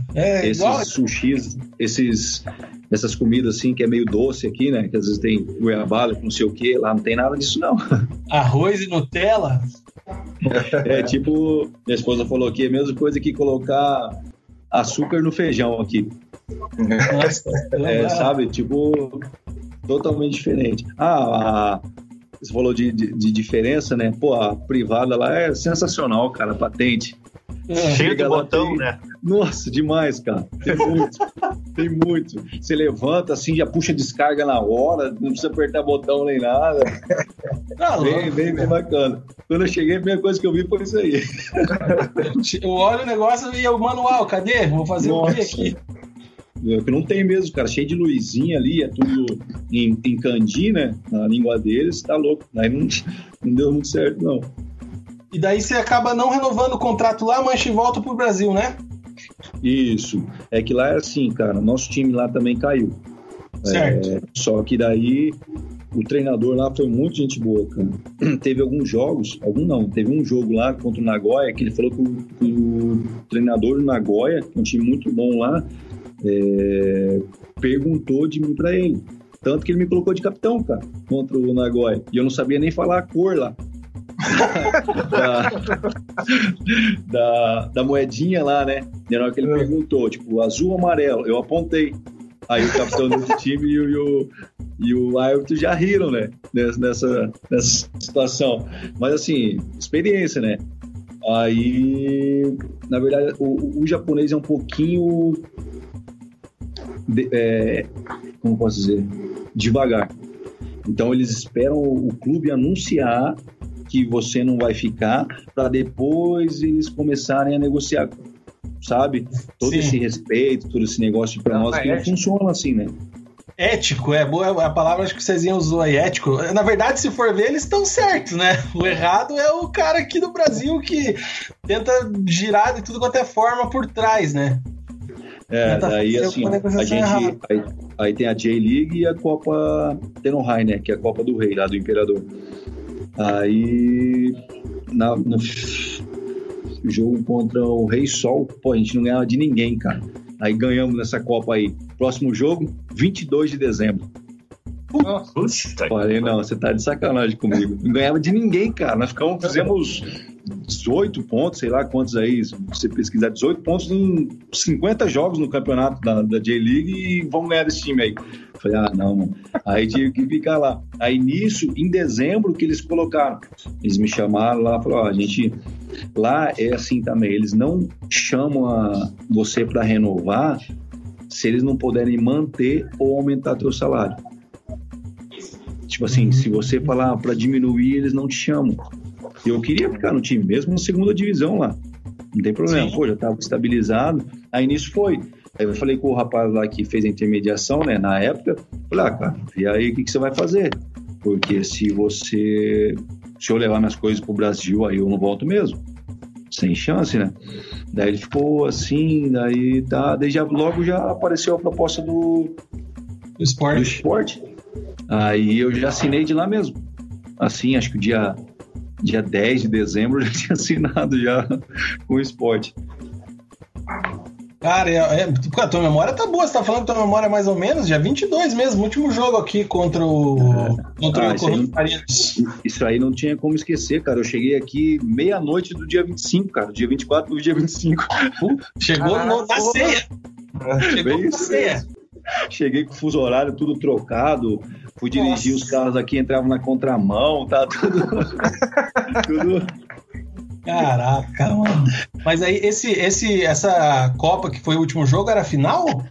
Não, cara, a final é o dia 1º, se eu não estiver enganado, de janeiro. Ah, entendi. Daí vocês foram eliminados, né? É, porque daí é do dia do imperador deles lá, né? Ah, tá certo. Tinha... Legal. E aí você chega, volta pro Brasil, esse contratinho com o Sport, mas uma pergunta que o Mug achei que ele ia fazer e não fez. Ganhou dinheiro no Japão, não? Ah, lá a gente recebe um pouco melhor, né? aí veio o apartamentinho. Isso, aí veio algumas coisinhas aí bacana, cara. Aí, Mug, roubei tua pergunta, cara. Não, eu tô esperando pro final, pra gente falar dessa parte aí. Eu achei que o Pog ia fazer alguma pergunta de piada. Eu tô esperando também, ele tá meio quietinho hoje. Não, eu tô mais maduro, cara. Não chamou os japoneses de Okama lá, né? Que quando tinha os japas lá que faziam o intercâmbio com a gente no Coxa, lá no Paraná, era tudo só aprendia palavrão. Eu tenho uma pergunta pra fazer em relação à culinária lá. Aqui no Brasil a gente chama, tipo, comida japonesa de comida japonesa. Lá é só comida? Ah, sabia que havia. Lá, na verdade, nem sei como pedir as coisas. Eu só apontava, porque lá, assim, o cardápio, como, tipo assim, eles são inteligentes, então o que eles fazem? Fazem com a letra deles, mas faz a fotinha. Entendeu? Então é tudo. Eles falam que lá eles comem pelo olho. Você vai no shopping, tem um restaurante. Os pratos que tem é tudo de plástico lá de fora, pra você olhar e comer. Entendeu? Daí dava pra pedir. E na cidade lá não tinha comunidade brasileira nessa que você ficou? Era pequena, alguma coisa assim, que você conseguia interagir com brasileiros lá na cidade? Ou era raro encontrar algum brasileiro? Cara, lá tinha alguns, mas só que assim, daí os horários deles que eram diferentes, né? Por causa do trabalho deles lá. Mas assim, sempre que dava, a gente saía lá, se via, fazia um churrasquinho, alguma coisa do tipo, assim. Ô Mancha, eu sei que você é cristão aí, tudo e tal, mas eu quero falar de culinária, né? Lá você comeu muito com pauzinho ou não? Não. Ah, esse começo do Desculpa, Mancha, fui dar a ideia e agora não para. Cara, meu Deus do céu, segura, cara, pelo amor de Deus. Ô, Mancha, aí você chega no Sport, cara, mais um time nordestino, acredito que pela boa passagem que você teve no Vitória também, já te credenciou aí a esse interesse do Sport, né? Isso, cara, também muito valeu do Geninho, né, cara? Quando eu fui pro Vitória era o Geninho. Uhum. Aí quando eu fui lá pro Sport... era ele também, ó. A gente ficou pouquinho tempo lá, mas foi ele lá que me pediu, não sei o que ele... que acertou lá, né? Aí ele acho que deu o aval. Você pegou uma barca boa ali no Sport, ali, o Sport estava investindo bastante naquela época, né, Mancha? Isso. Assim, na verdade, começou o ano um pouquinho inseguro, tanto que a gente não tinha nem patrocínio no material, nada. Uhum. O Sport, na verdade, sempre foi um time de pagar certinho tudo, apesar de um tempo pra cá, acho que uns 2 anos pra cá, que tem dado umas escorregadas, mas assim, lá no início do ano tava um pouquinho complicado. Não assim, questão financeira, né, lógico, mas assim, um material meio ruim, não sei o que, até vinha Adidas. Então daí, porque assim, a gente ganhou 2 títulos também no primeiro semestre. Sim. A gente ganhou o Estadual e ganhou a Copa do Nordeste. Aí nisso que eles começaram a contratar o pessoal mais de nome. É, porque era pra jogar a Série A, né? Porque no Vitória você sai e você tava jogando a Série B, né? Quando você vai pro Japão. Isso. E vem pro Sport pra jogar a Série A, né, cara? Isso. É o que o Sport subiu, lembra? No último jogo, na última rodada da Série B. Sim. 2003. Exatamente. No lugar do Paraná, inclusive. Da Série A. Não. É? Lugar do Paraná também não, né? Mas aquela camisa da Adidas do Sport azul, assim, meio azul, é a coisa mais linda que tem, cara. Isso mesmo. Lá, cara, depois que chegou a Adidas, né, nessa época, eles fizeram muitas coisas bacanas assim pra divulgar. Tanto que alguns jogos eles homenagearam algumas seleções que também tem um patrocínio da Adidas. São poucas, mas tinha, tipo o México. Aí tem nós jogamos de verde, o símbolo do Esporte. Bem bacana. Você travou o homem? Você guardou algumas dessas, Mancha? Essas aí sim, porque a gente jogou bem poucos, né? Então essas aí praticamente ninguém tem, eu não dei pra ninguém, porque veio poucas, né? Poucas não, veio acho que 2. Uhum. No máximo, então se tem 2, pode dar uma pra mim. Nossa, mas achei que demorou. Até com o Coritiba aqui a gente jogou com a do Japão, cara, que era uma amarelo-limão, uma coisa assim, viu? Contra o Coritiba. Foi em homenagem ao Japão, acho que o terceiro uniforme deles, que acho que o primeiro é branco, o segundo é azul e era o outro. Sim. Bem legal. Jogamos com a branca da Alemanha, que tem um símbolo assim também bem bacana, cara. Nessa época você tinha patrocínio da Adidas também, não tinha? Não, eu tive lá no Santos. Aham. Lá no Santos em 2010, que deu a Araucária, já tinha patrocínio e falou, pô, dá uma força aqui pro Mancha aqui, que, né, daí que eles me patrocinaram lá. Mancha, até pra explicar, assim, esses patrocínios que vocês fazem, assim, ele vem um valor financeiro, a marca paga um valor financeiro ou vocês recebem os vouchers de produtos? Depende do atleta. Uhum. Depende do atleta. Até atleta, assim, de nível alto, daí eles recebem. Porque assim, até porque material, por exemplo, o Fred. Porque você já viu o Fred com patrocínio na chuteira? Ele não tem. Ele joga de Morelia, preta. Isso, pretinha, porque ele pinta lá, né? Quem joga futebol, quem conhece, sabe. Mas assim, pros caras não. Pros caras, por exemplo, aí vou pegar o Fred. Ô, Fred, vem cá. Vou patrocinar você da Adidas aqui, vou te dar 2.000 de voucher por. Pô, 2.000, cara? Né? É uma chuteira. Isso, e, pô, pela condição financeira dele, 2.000, ele, sei lá, compra o quê? Né? Nem tem ideia, compra um brinquedinho pra filha dele, um baby born lá da... Paga um jantar. Dá um baby born pras crianças, aquela boneca lá que parece gente. Mas aí tem muita diferença, assim, o futebol do Sul aqui, que você jogou Sul-Sudeste ali, Coritiba e Santos, e daí foi Vitória e Sport, e depois Fortaleza. Tem muita diferença o futebol do Nordeste e o futebol mais do Sul aqui? Tem, cara. Aqui na região Sul é um jogo mais firme, né, cara? Um jogo assim mais, se for descendo, igual lá no Rio Grande do Sul, por exemplo, no interior, parece a suburbana aqui. Pancadaria e é firme, né, cara? O jogo lá é firme, porque lá o pessoal também tudo é meio aqueles descendentes lá, alemãozão, tudo grandão, mas lá pra cima, assim, é bem mesclado. Não vou te dizer assim, tem de tudo, porque não são todos os atletas que jogam lá, são de lá, entendeu? A maioria é de fora. Aí... Em relação à torcida, assim, tem muita diferença também? A pressão é maior mais pro sul ou lá no Nordeste tem muita pressão também? Cara, lá eu acho o povo, assim, é mais... Como que eu posso dizer? Mais fanático, sabe? Essa é a palavra, assim, eles levam ao extremo. Então, não é igual aqui. Tanto pro lado bom quanto pro lado ruim, ou não? Isso, também. Porque assim, hoje você ganha feliz, amanhã você perde, tá todo mundo já querendo brigar, querendo xingar, sabe? A não ser que você venha de vários jogos, de uma campanha muito boa, aí é tranquilo. Porque daí todo mundo se acha no direito de falar alguma coisinha, né? Por exemplo, perde, assim, você vai sair pra jantar, aí vem o garçom que é torcedor e fica soltando piadinha. Sabe? Essas frescuras que eu acho falta de respeito isso. Mas, tanto que daí às vezes quando perdia, tem que ficar em casa. Às vezes não você só já passou lá, por, né, alguma situação dessa, Mancha? Cara... Ah, não, isso aí foi lá no Vitória, né?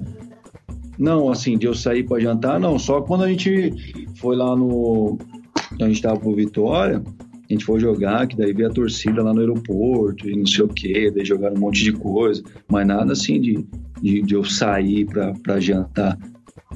Lá no Fortaleza também aconteceu isso aí, pô, nós em primeiro lugar, eles querendo bater na gente, cara.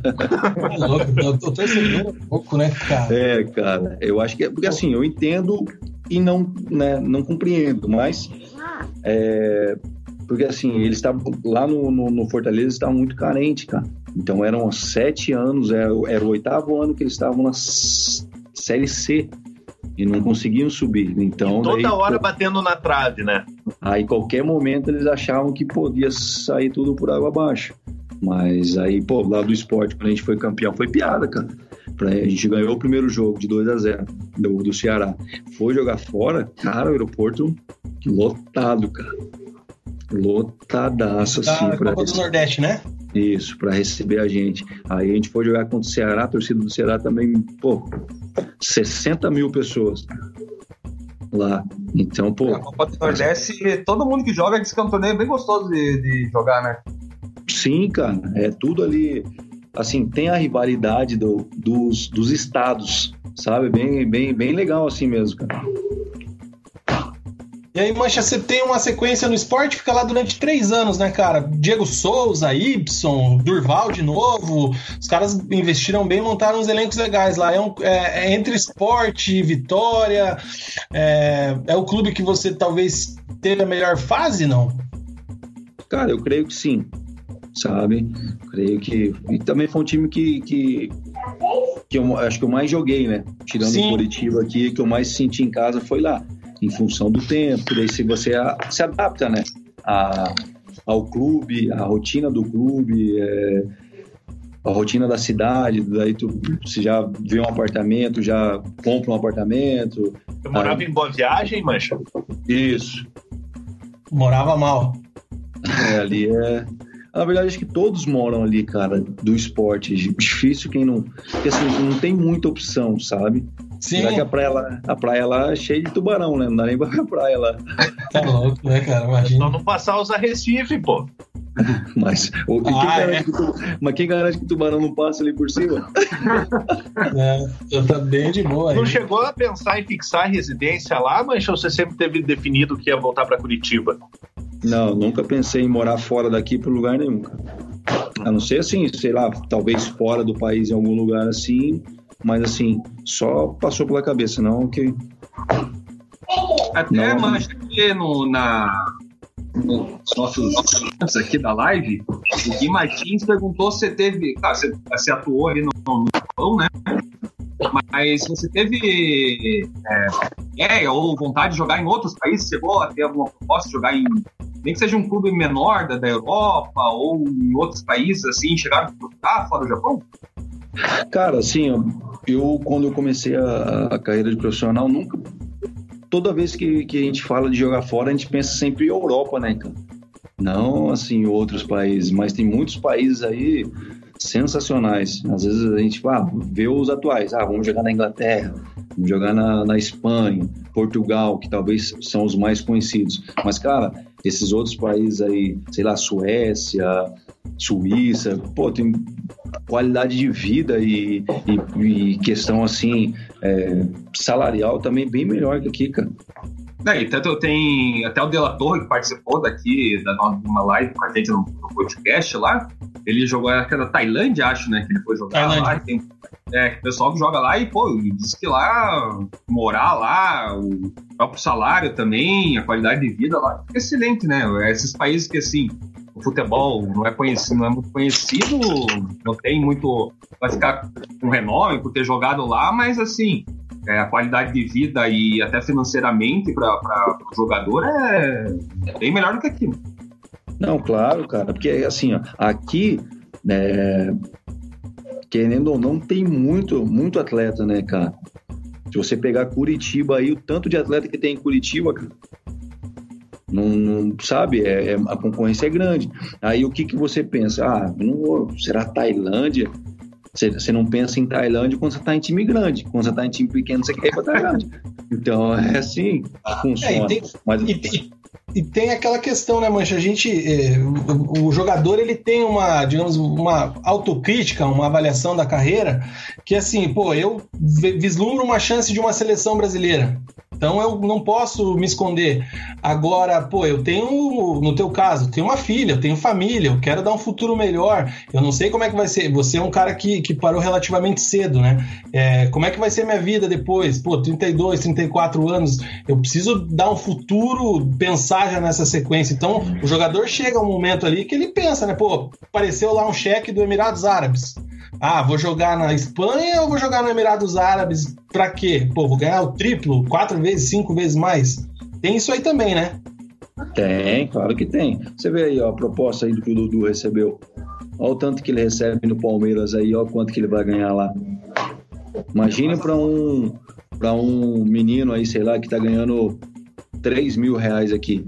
Aí vai pra fora ganhando $3.000. É 15 prata, filho. Olha a diferença. E limpo, você não vai gastar com nada, porque o clube talvez vai te dar uma moradia, vai te dar um carro, você vai gastar só com você. Aí você pega um clube assim bom, ou mediano para bom, que daí tem as premiações, cara. Então, assim, quanto que é a premiação? Aqui no Brasil é R$2.000, lá fora é $2.000, entendeu? Se você for, dependendo do time que você joga, dá pra você. Se você for um cara controlado, dá pra você viver do bicho. Isso mesmo. Por exemplo, você joga, sei lá, 5 jogos no mês. Você ganha 3, $6.000, dependendo da cidade, o custo de vida é baixo também, entendeu? Aí você, pô, vai guardando. Hoje em dia até, mas tem empresas que acabam ajudando, até os próprios empresários, esses parceiros, eles cuidam assim. Já tem surgindo empresas para cuidar do dinheiro mesmo dos jogadores, né? Para investimento, para guardar mesmo. Às vezes indicam um apartamento que é melhor comprar num lugar do que comprar em outro. Você chegou a se preparar nesse final de carreira? Teve um auxílio, alguma coisa? Ou foi tudo da tua família mesmo? Vocês se prepararam? Ou como foi esse finzinho de carreira, assim, com toda a questão do patrimônio de vocês, todo o dinheiro que vocês receberam? Não, cara, a gente não contratou nenhuma empresa, nem nada, assim, na verdade, assim, eu queria ter continuado jogando, né, só que daí dor, assim, desgaste, né, e daí já não é mais o querer, é mais do corpo ali que tá pedindo trégua. Mas tem sim, cara, tem umas empresas aí, acho que o Thiago Real abriu uma empresa. Thiago assim. Real tem, não? É a Planner. Mas assim, não são muitas que tem esse segmento. Tá surgindo.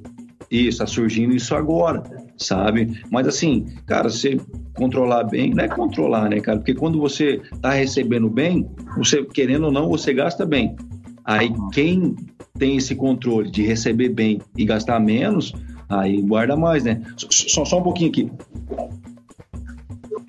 É isso aí, ó. Enquanto o Mancha vai atender ali, é provavelmente a filha dele. Deixa aquele recadinho, né, Cezinha?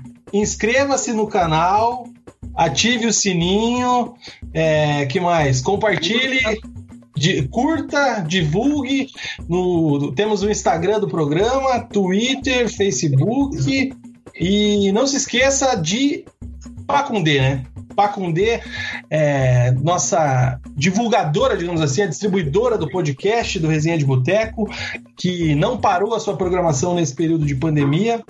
A gente conta com o apoio, então, de você que gosta do trabalho da Pacundê. Os demais podcasts aí estão semanalmente sendo lançados. O Resenha também, quando a gente consegue montar nossa live, também sendo lançado no Spotify, no Deezer, no iTunes e demais ferramentas de podcasts. Então, você continua contribuindo com a Pacundê. Pode ser pelo PicPay, pode ser no Catarse. Lá na pacundê.com.br tem todos os links. A partir de R$5 você já contribui com a Pacundê. E não tem mais ninguém para agradecer aí? Deixa eu lembrar, cara, tinha mais uma pessoa que eu tinha que dar um alô aqui. Agradecer meu pai e minha mãe por ter me dado a vida, né? Não, mas falando em família, Mugi, Giovana Stringari, oi, Mu. Mandou vou dar um beijo para minha irmã. Mandou aqui no YouTube. Mandar um beijo pra minha mãe também, que provavelmente deva estar com ela. Estou com saudades delas. Aí, ela voltou bem na época da pandemia, né? Então, fazer uma época da pandemia, ela que trouxe o coronavírus pro Brasil. Ai, cara. E aí, tem que mandar um abraço pro Saulo também, tá louco pra que a gente faça a pergunta aqui da divisão de acesso do Paranaense. Mancha. Vina, eu tenho um abraço especial pra mandar aqui, no Mancha retornou. Vou mandar um abraço pro meu amigo Jameli, grande parceiro. Ai, meu Deus. Cara, vamos partir para a parte final do programa, que a gente já tá quase em 3 horas dessa live. Não sei se vocês perceberam, 2h30. Tá? Porra, então, se estivesse num bar, eu já ia estar caindo já de bêbado. Não, com certeza. E aí, ô Mancha, até pra gente não te segurar mais, que o fuso horário aí acho que é o mesmo que o nosso. Sai do esporte, conquista a Copa do Nordeste e tudo mais, e vai pro Fortaleza, cara. E aí já o último clube da tua carreira, né? Isso. Assim, de alto nível, sim. Eu saí lá do esporte, fiquei até... Calma só um pouquinho, apertou aqui, vida, alguma coisa aqui. Mas faz aqui. Você desligou a câmera, Mancha. Será, mano? Aí.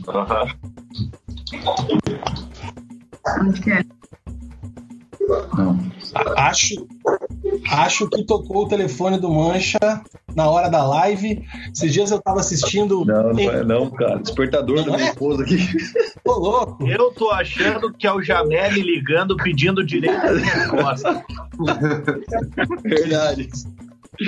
Então, vai lá, Mancha. Cara, daí eu saí lá do esporte, né? Aí já com muita dor, né, cara? No esporte eu fiquei algum tempo assim... machucado, tudo, né, em função dos meus tendões de Aquiles pelo desgaste, não por lesão, assim, por dores crônicas, sabe? Aí eu fiquei um tempo sem jogar, fiquei aqui, eu não queria mais também ficar longe da minha família, né, porque lá no esporte, pô, é longe pra você disputar um campeonato brasileiro, assim, de, sei lá, 6 meses que tem de campeonato, 4 meses você fica fora de casa, se contar os dias de concentração, dias de viagem, aí eu não queria mais voltar. Tanto que meus empresários entraram em contato com o Marquinhos, né? Treinador Marquinhos. Aí, quando ele estava no Figueirense, aí a gente estava para acertar aqui, eu falei, poxa, cara, ia ficar bacaninha, pertinho e tudo. Aí, nisso, ele sai e vai para Fortaleza. Daí eu fui com ele para lá também, né? Como eu já tinha acordado para ir aqui para o Figueirense, daí fui para lá.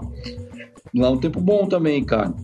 Lá um tempo, assim, onde nós pegamos o pessoal lá, igual eu falei, muito carente, muito exaltado, assim, tá muitos anos na Série C.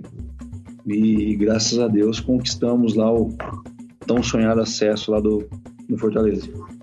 Uma coisa que dá pra perceber é que o jogador que sai aqui do Sul, sai aqui de Sudeste, que vai pro Nordeste e se adapta, ele abre um mercado absurdo, né? Porque você vai pro Vitória, vai bem, depois vai pra Sport, vai pra Fortaleza, e isso costuma acontecer com vários jogadores, né? Que se adaptam, né? Os caras que têm sucesso, né? Lógico. Não, isso, cara. Mas é assim, lá é... Deus foi muito generoso comigo, porque eu sempre joguei nos principais times, né,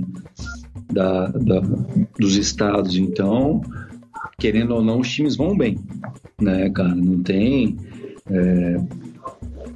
como você ir bem, porque às vezes são 2, 3 times, entendeu? Às vezes vem 1, 2 do interior, assim, que complica um pouco. Mas, assim, são poucos times também, né? Mas, como eu falei, Deus foi maravilhoso comigo aí, não só no futebol, mas na vida. E aí, Mancha, a gente chega na pergunta do nosso parceiro Saulo aqui, cara, que daí você encerra a tua carreira no Fortaleza em 2017, né?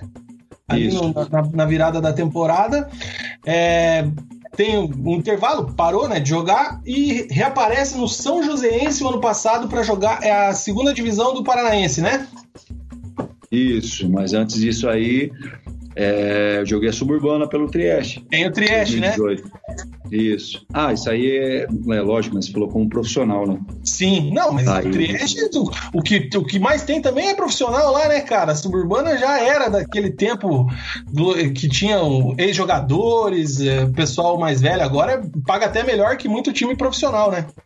Isso, e lá, assim, a estrutura do Trieste, né? Eu não conheço todos, só joguei no Trieste esse ano de 2018. A estrutura deles lá é profissional. Se eles quiserem montar um clube profissional lá, eles podem montar sem problema nenhum. Questão assim, não atrasa, né? A gente fala ali no amador envelope, né? Não atrasa o envelope. Quando machuca, eles dão um jeito de auxiliar um fisioterapeuta, sabe? Uma estrutura muito boa. Aí isso daí a gente foi campeão, 2018 aí, com o Trieste. Sim. Aí o Rodrigão é diretor lá do São Joséense. Rodrigão é o nosso goleiro aí, o goleiro do Trieste, né? Aí ele viu e falou: acho que esse garoto aí tem potencial, vamos convidar ele para ir para lá. Dá para aproveitar, tem futuro. Daí que assim, eu fiquei em 2018, ali no início do ano, sentindo dores ainda, sabe? Bastante dor, cara. Tanto que apareceu propostas até pro Água Santa. Na época eu não fui, assim, fui honesto, né? Como sempre fui. Falei, cara, eu não tô aguentando jogar. Porque eu poderia ter ido lá só pra, né? Só pra roubar. Isso. Aí eu falei, não, cara, eu não consigo. Ele falou, não, mas nem se tiver um tempo. Eu falei, cara, eu tô já há 3 meses aí, a dor diminuiu muito pouco.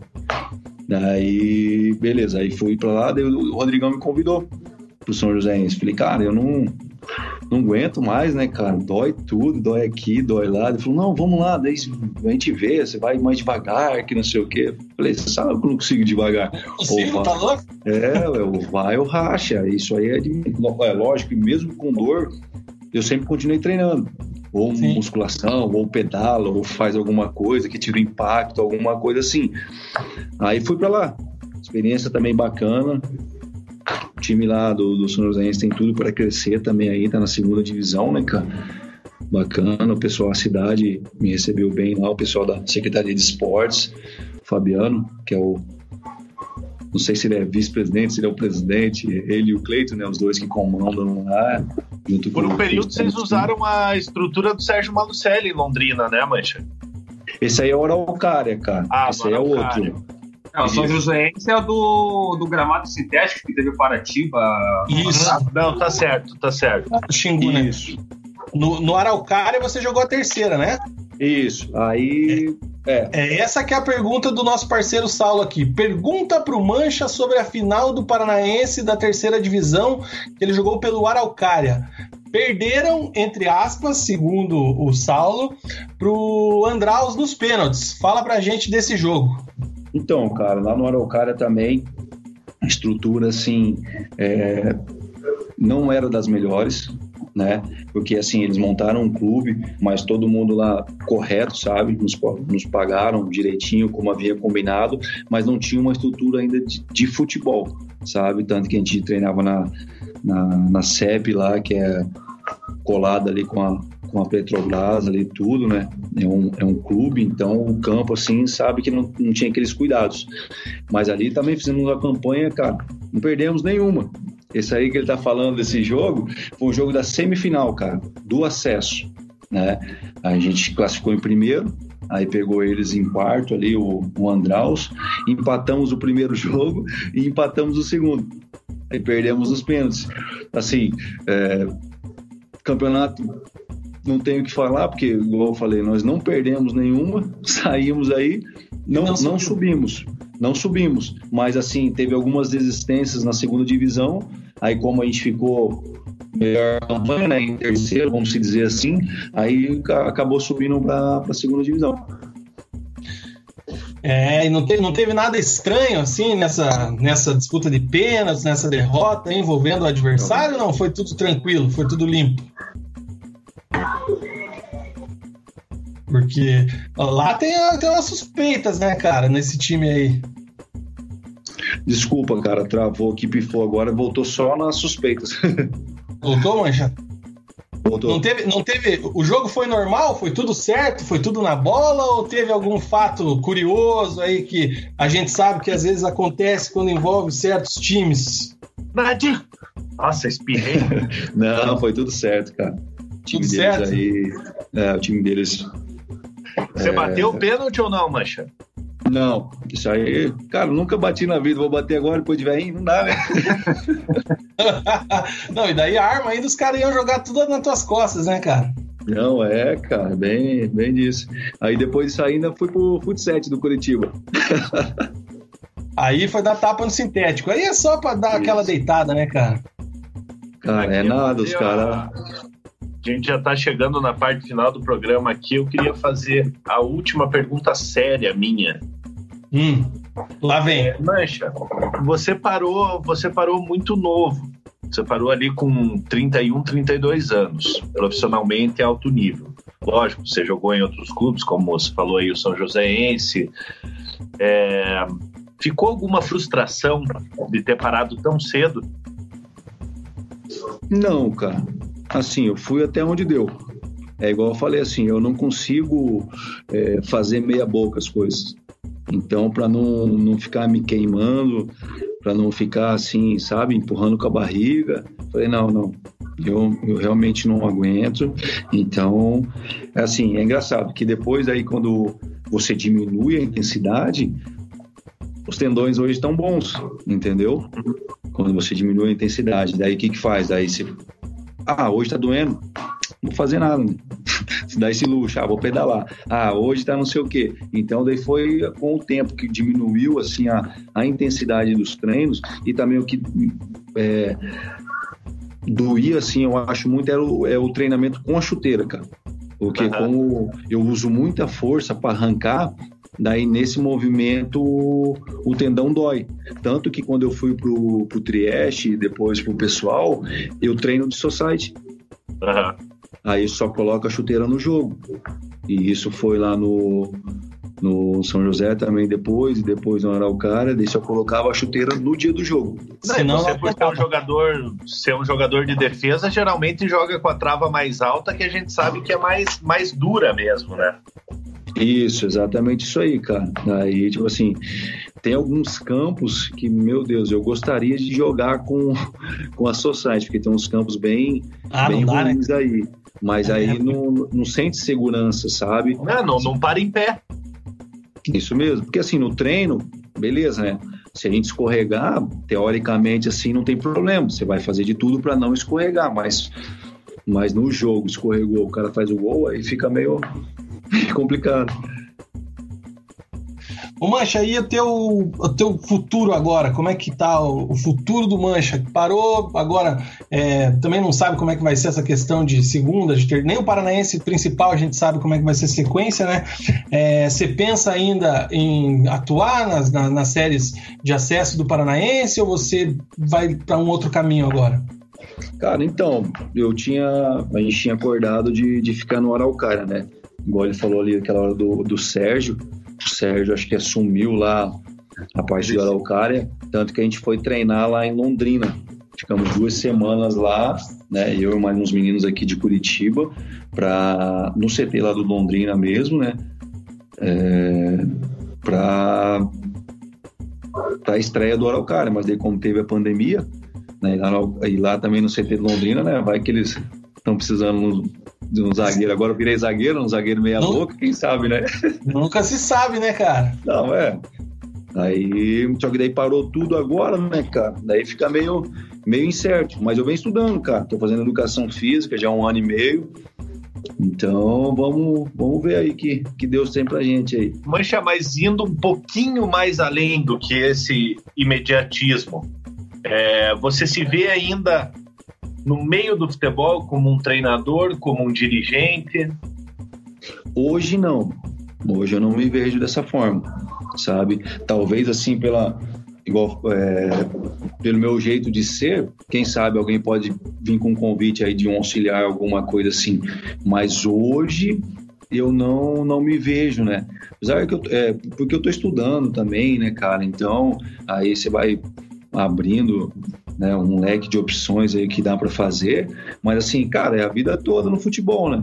Então, qualquer momento, sei lá, um convite aí que seja agradável não só para mim, mas para minha esposa, para meus filhos, né, cara? Então, a gente tá aberto aí a qualquer coisa. Vai ser dentro da bola, né, cara? Isso que importa, né? Mas tá com a vida tranquila, conseguiu construir uma carreira de sucesso, então tá tudo ao seu tempo, né? Isso, não, isso mesmo, cara, tudo no tempo certo, sem atropelar as coisas, né? Não adianta talvez hoje aqui eu receber uma proposta e aceitar e não estar preparado, entendeu? Tudo tem que ter o pezinho no chão aí pra não errar, né, cara? Igual eu falo, quando eu vou jogar aí uma pelada ou algum outro lugar, eu sempre tenho que estar bem, cara, porque é meu nome que tá em jogo, né? Então, imagina, você vai jogar lá mal, deu cara, sei lá... E assim, quando eu vou jogar pelada, todo mundo quer ganhar de mim. Sim. Então, daí alguém quer driblar, quer fazer uma gracinha. Então, você sempre tem que estar bem, cara. Cara, jogou com o Neymar, porra. Vou deitar nele, jogou no Neymar. Então, pra não passar vergonha, por isso você tem que estar bem, cara. Então, sempre treinando, sempre aí mantendo a forma do jeito que der, né? Agora essa pandemia faz, sei lá, 3 meses que eu não jogo uma bolinha. Nossa, nem inclusive, vale. Quando passar tudo isso aí, vamos armar uma peladinha e chamar o Mancha. Vamos, cara, eu vou, sem problema. Você até comentou que tá jogando fut7 aí, jogou pelo Coritiba, né? E lá na Academia do Boleiro, lá, que às vezes a gente treina lá, tem o tio Matheus e tem o Roger lá que jogam pelo Atlético, né? Eles comentaram, ó, porra, jogar pro Coxa lá não dá, velho. Daí joga Mancha, daí tem mais uns que foram jogadores que estão lá no Coxa. Pô, os caras não correm, a gente fica correndo igual uns idiotas lá, e os caras só passam pra cá e chutam pra lá, e a gente fica rodando igual uns piá lá e não somos mais piá. Daí não dá, daí eu até tive esse papo esse ano ainda com eles mesmo. No fut7 você joga de central, Mancha? Cara, eu jogo de tudo. Porque assim, ó, eu não sabia, né? Aí o Lucas aqui, o treinador, já vinha me convidado já há um bom tempo. Mas só que daí as agendas, né, tudo, não deu. Aí eu acabei indo em dezembro com eles para Maringá. Aí, pô, eu não sabia nem posicionamento, nem nada ali, né? O que eu achava que eu ia de central ali, igual você falou, de fixo ali atrás. Mas aí, conforme é o jogo, aí eu fui pra volante, daqui a pouco eu tava lá em Maringá, né? Eu fui em Maringá e... daí... Comecei, daí ele colocou no meio, né? Porque, assim, condicionamento físico ainda dá pra dar uma corridinha. Daí tem aquele pivô fera também? Então, daí fui indo e tava quase lá na frente já, que daí corre, porque assim, uma quadra é pequena, então todo mundo se movimenta, e geralmente o pessoal do fut7 é o pessoal do futsal, né, cara? Sim. Então é uma correria meio... Eu vou te dizer que o fut7, o único que não se movimenta muito é o Mug. O Mug, ele não se movimenta, cara. Mas o que faz de gol, até ia falar pro Mancha, Mancha, para no meio campo, que no pivô ali não adianta que você não vai chegar, cara. Ai, meu Deus. Rapaziada, mais uma pra finalizar com o Mancha aí pra gente liberar ele, não? Por mim, fechou já. Mugi. Cara, só agradecer aí o Mancha, porra, ficou 3 horas aí conversando com a gente aí. Agradecer porra, ele, a esposa, a paciência, né? A filha deve estar tudo louco com o celular ali. Teve um bônus de 30 minutos passado ainda, né? É. E falar pro Mancha aí que a gente tem o nosso presidente Vinícius de Moraes, tem um time que é o Futebol da Parceria, e o Mancha está convidado para atuar no nosso time. Vamos contratar. Eu quero ver se a gente vai ter para pagar, né, o homem, mas o convite está feito, né? Viu, se eu já faço... jogo, ele... Depois de jogar um gol, ele não joga mais. Não precisa nem pagar. Gol a rodo. Nosso time só tem gordo hoje em dia. Faça o gol a rodo. Imagine com Mancha distribuindo na meiuca ali. Rapaz do céu. É isso aí. Mancha, cara, quero te agradecer muito aí você ter aceito o convite, a tua disponibilidade, a tua paciência aí com até o problema que a gente teve do outro programa, né, de não conseguir com a qualidade que merecia, e te agradecer, te parabenizar pela carreira, cara, porque igual a gente falou no começo, né, vida onde você veio lá no começo, a gente crescendo junto, depois virando parceiro de time e vendo a carreira que você construiu, cara, acima de tudo eu fico muito orgulhoso de ver onde você chegou, sei da tua luta, sei de todas as batalhas que você teve, das dificuldades que você enfrentou, e ver alguém assim que viveu isso junto comigo, viveu com a gente, cara, fico muito feliz, te parabenizar e te agradecer. Não, que isso, cara, eu que agradeço aí, oportunidade, papo 10, show de bola, cara, ligadão mesmo. Se abriu Mancha, hein, rapaziada, é isso aí. Antes de encerrar, Mancha, tá liberado, cara. Se quiser, vai que vai. Valeu. Não vou te segurar pra fechar do final aqui. Um abraço, até mais. Valeu. Até mais. Esse Rodrigo Mancha que participou aqui com a gente e... É legal ouvir a história dos caras, né? Que coisa que a gente nem imagina, né, cara? Igual foi com o Gênison, né? A vida de jogador de futebol, muita gente pensa que é fácil, mas cada uma que a gente participa... É uma dificuldade, né, cara? O Hernani, a nível Europa, com dificuldade. O Gênison aqui, com dificuldade. O Mancha, time grande, com dificuldade. Não é fácil, hein? Cara, pra gente que joga pelada, já imagina o quanto é difícil. Às vezes a gente vai jogar esses campeonatos de várzea, a gente já vê o quanto é difícil. Você imagine você tendo isso como profissão. A pressão... A gente se sente pressionado... De jogar nossas peladas, nossos campeonatos. Agora você imagine isso sendo tua profissão. O teu ganha-pau... Ganha-pau não, né? Porra, ganha-pau não, né? Ai, meu Deus.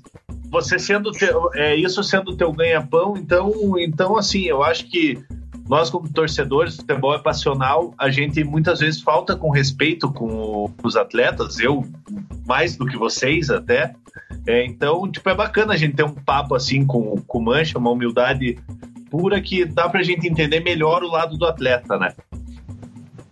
Valeu, Cezinha! Que lindo!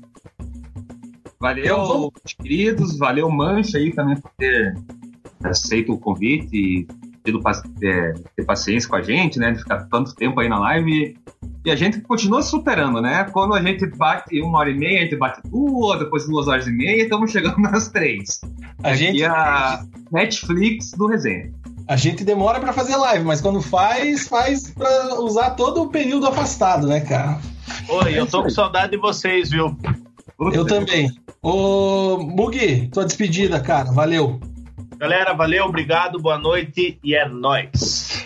É isso aí, gente, esse foi o Resenha de Boteco. Antes, importante lembrar, se você tem interesse em fazer uma live como a gente está fazendo na sua empresa, ou tá afim de transmitir no YouTube, tá afim de sair desse ócio da quarentena, tá afim de fazer alguma coisa, fala com a gente tem uma equipe preparada, tá, para fazer esse trabalho para você. Então, conversa com a gente lá no Twitter, no Facebook, no Instagram, e a gente vai te dar o direcionamento aí de quem faz a live acontecer, porque o acidente do último programa do Pacto de Petralha não se repetirá nunca mais. Beleza? Esse foi o Resenha de Boteco. A gente volta, sabe Deus quando, sabe Deus que hora, sabe Deus com qual convidado. Mas a gente volta. E fica. por um bom tempo, beleza? Cezinha, Mugi, obrigado, saudades dos amigos, é isso aí, tchau. Valeu!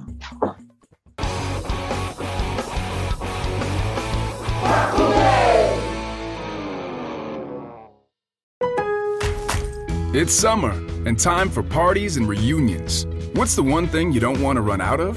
Ice. Save at Lowe's for the 4th and get the new Bosch French door refrigerator with the advanced Quick Ice Pro system.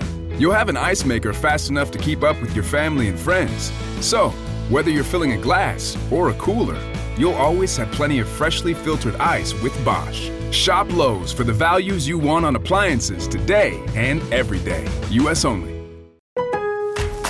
It's summer and time for parties and reunions. What's the one thing you don't want to run out of?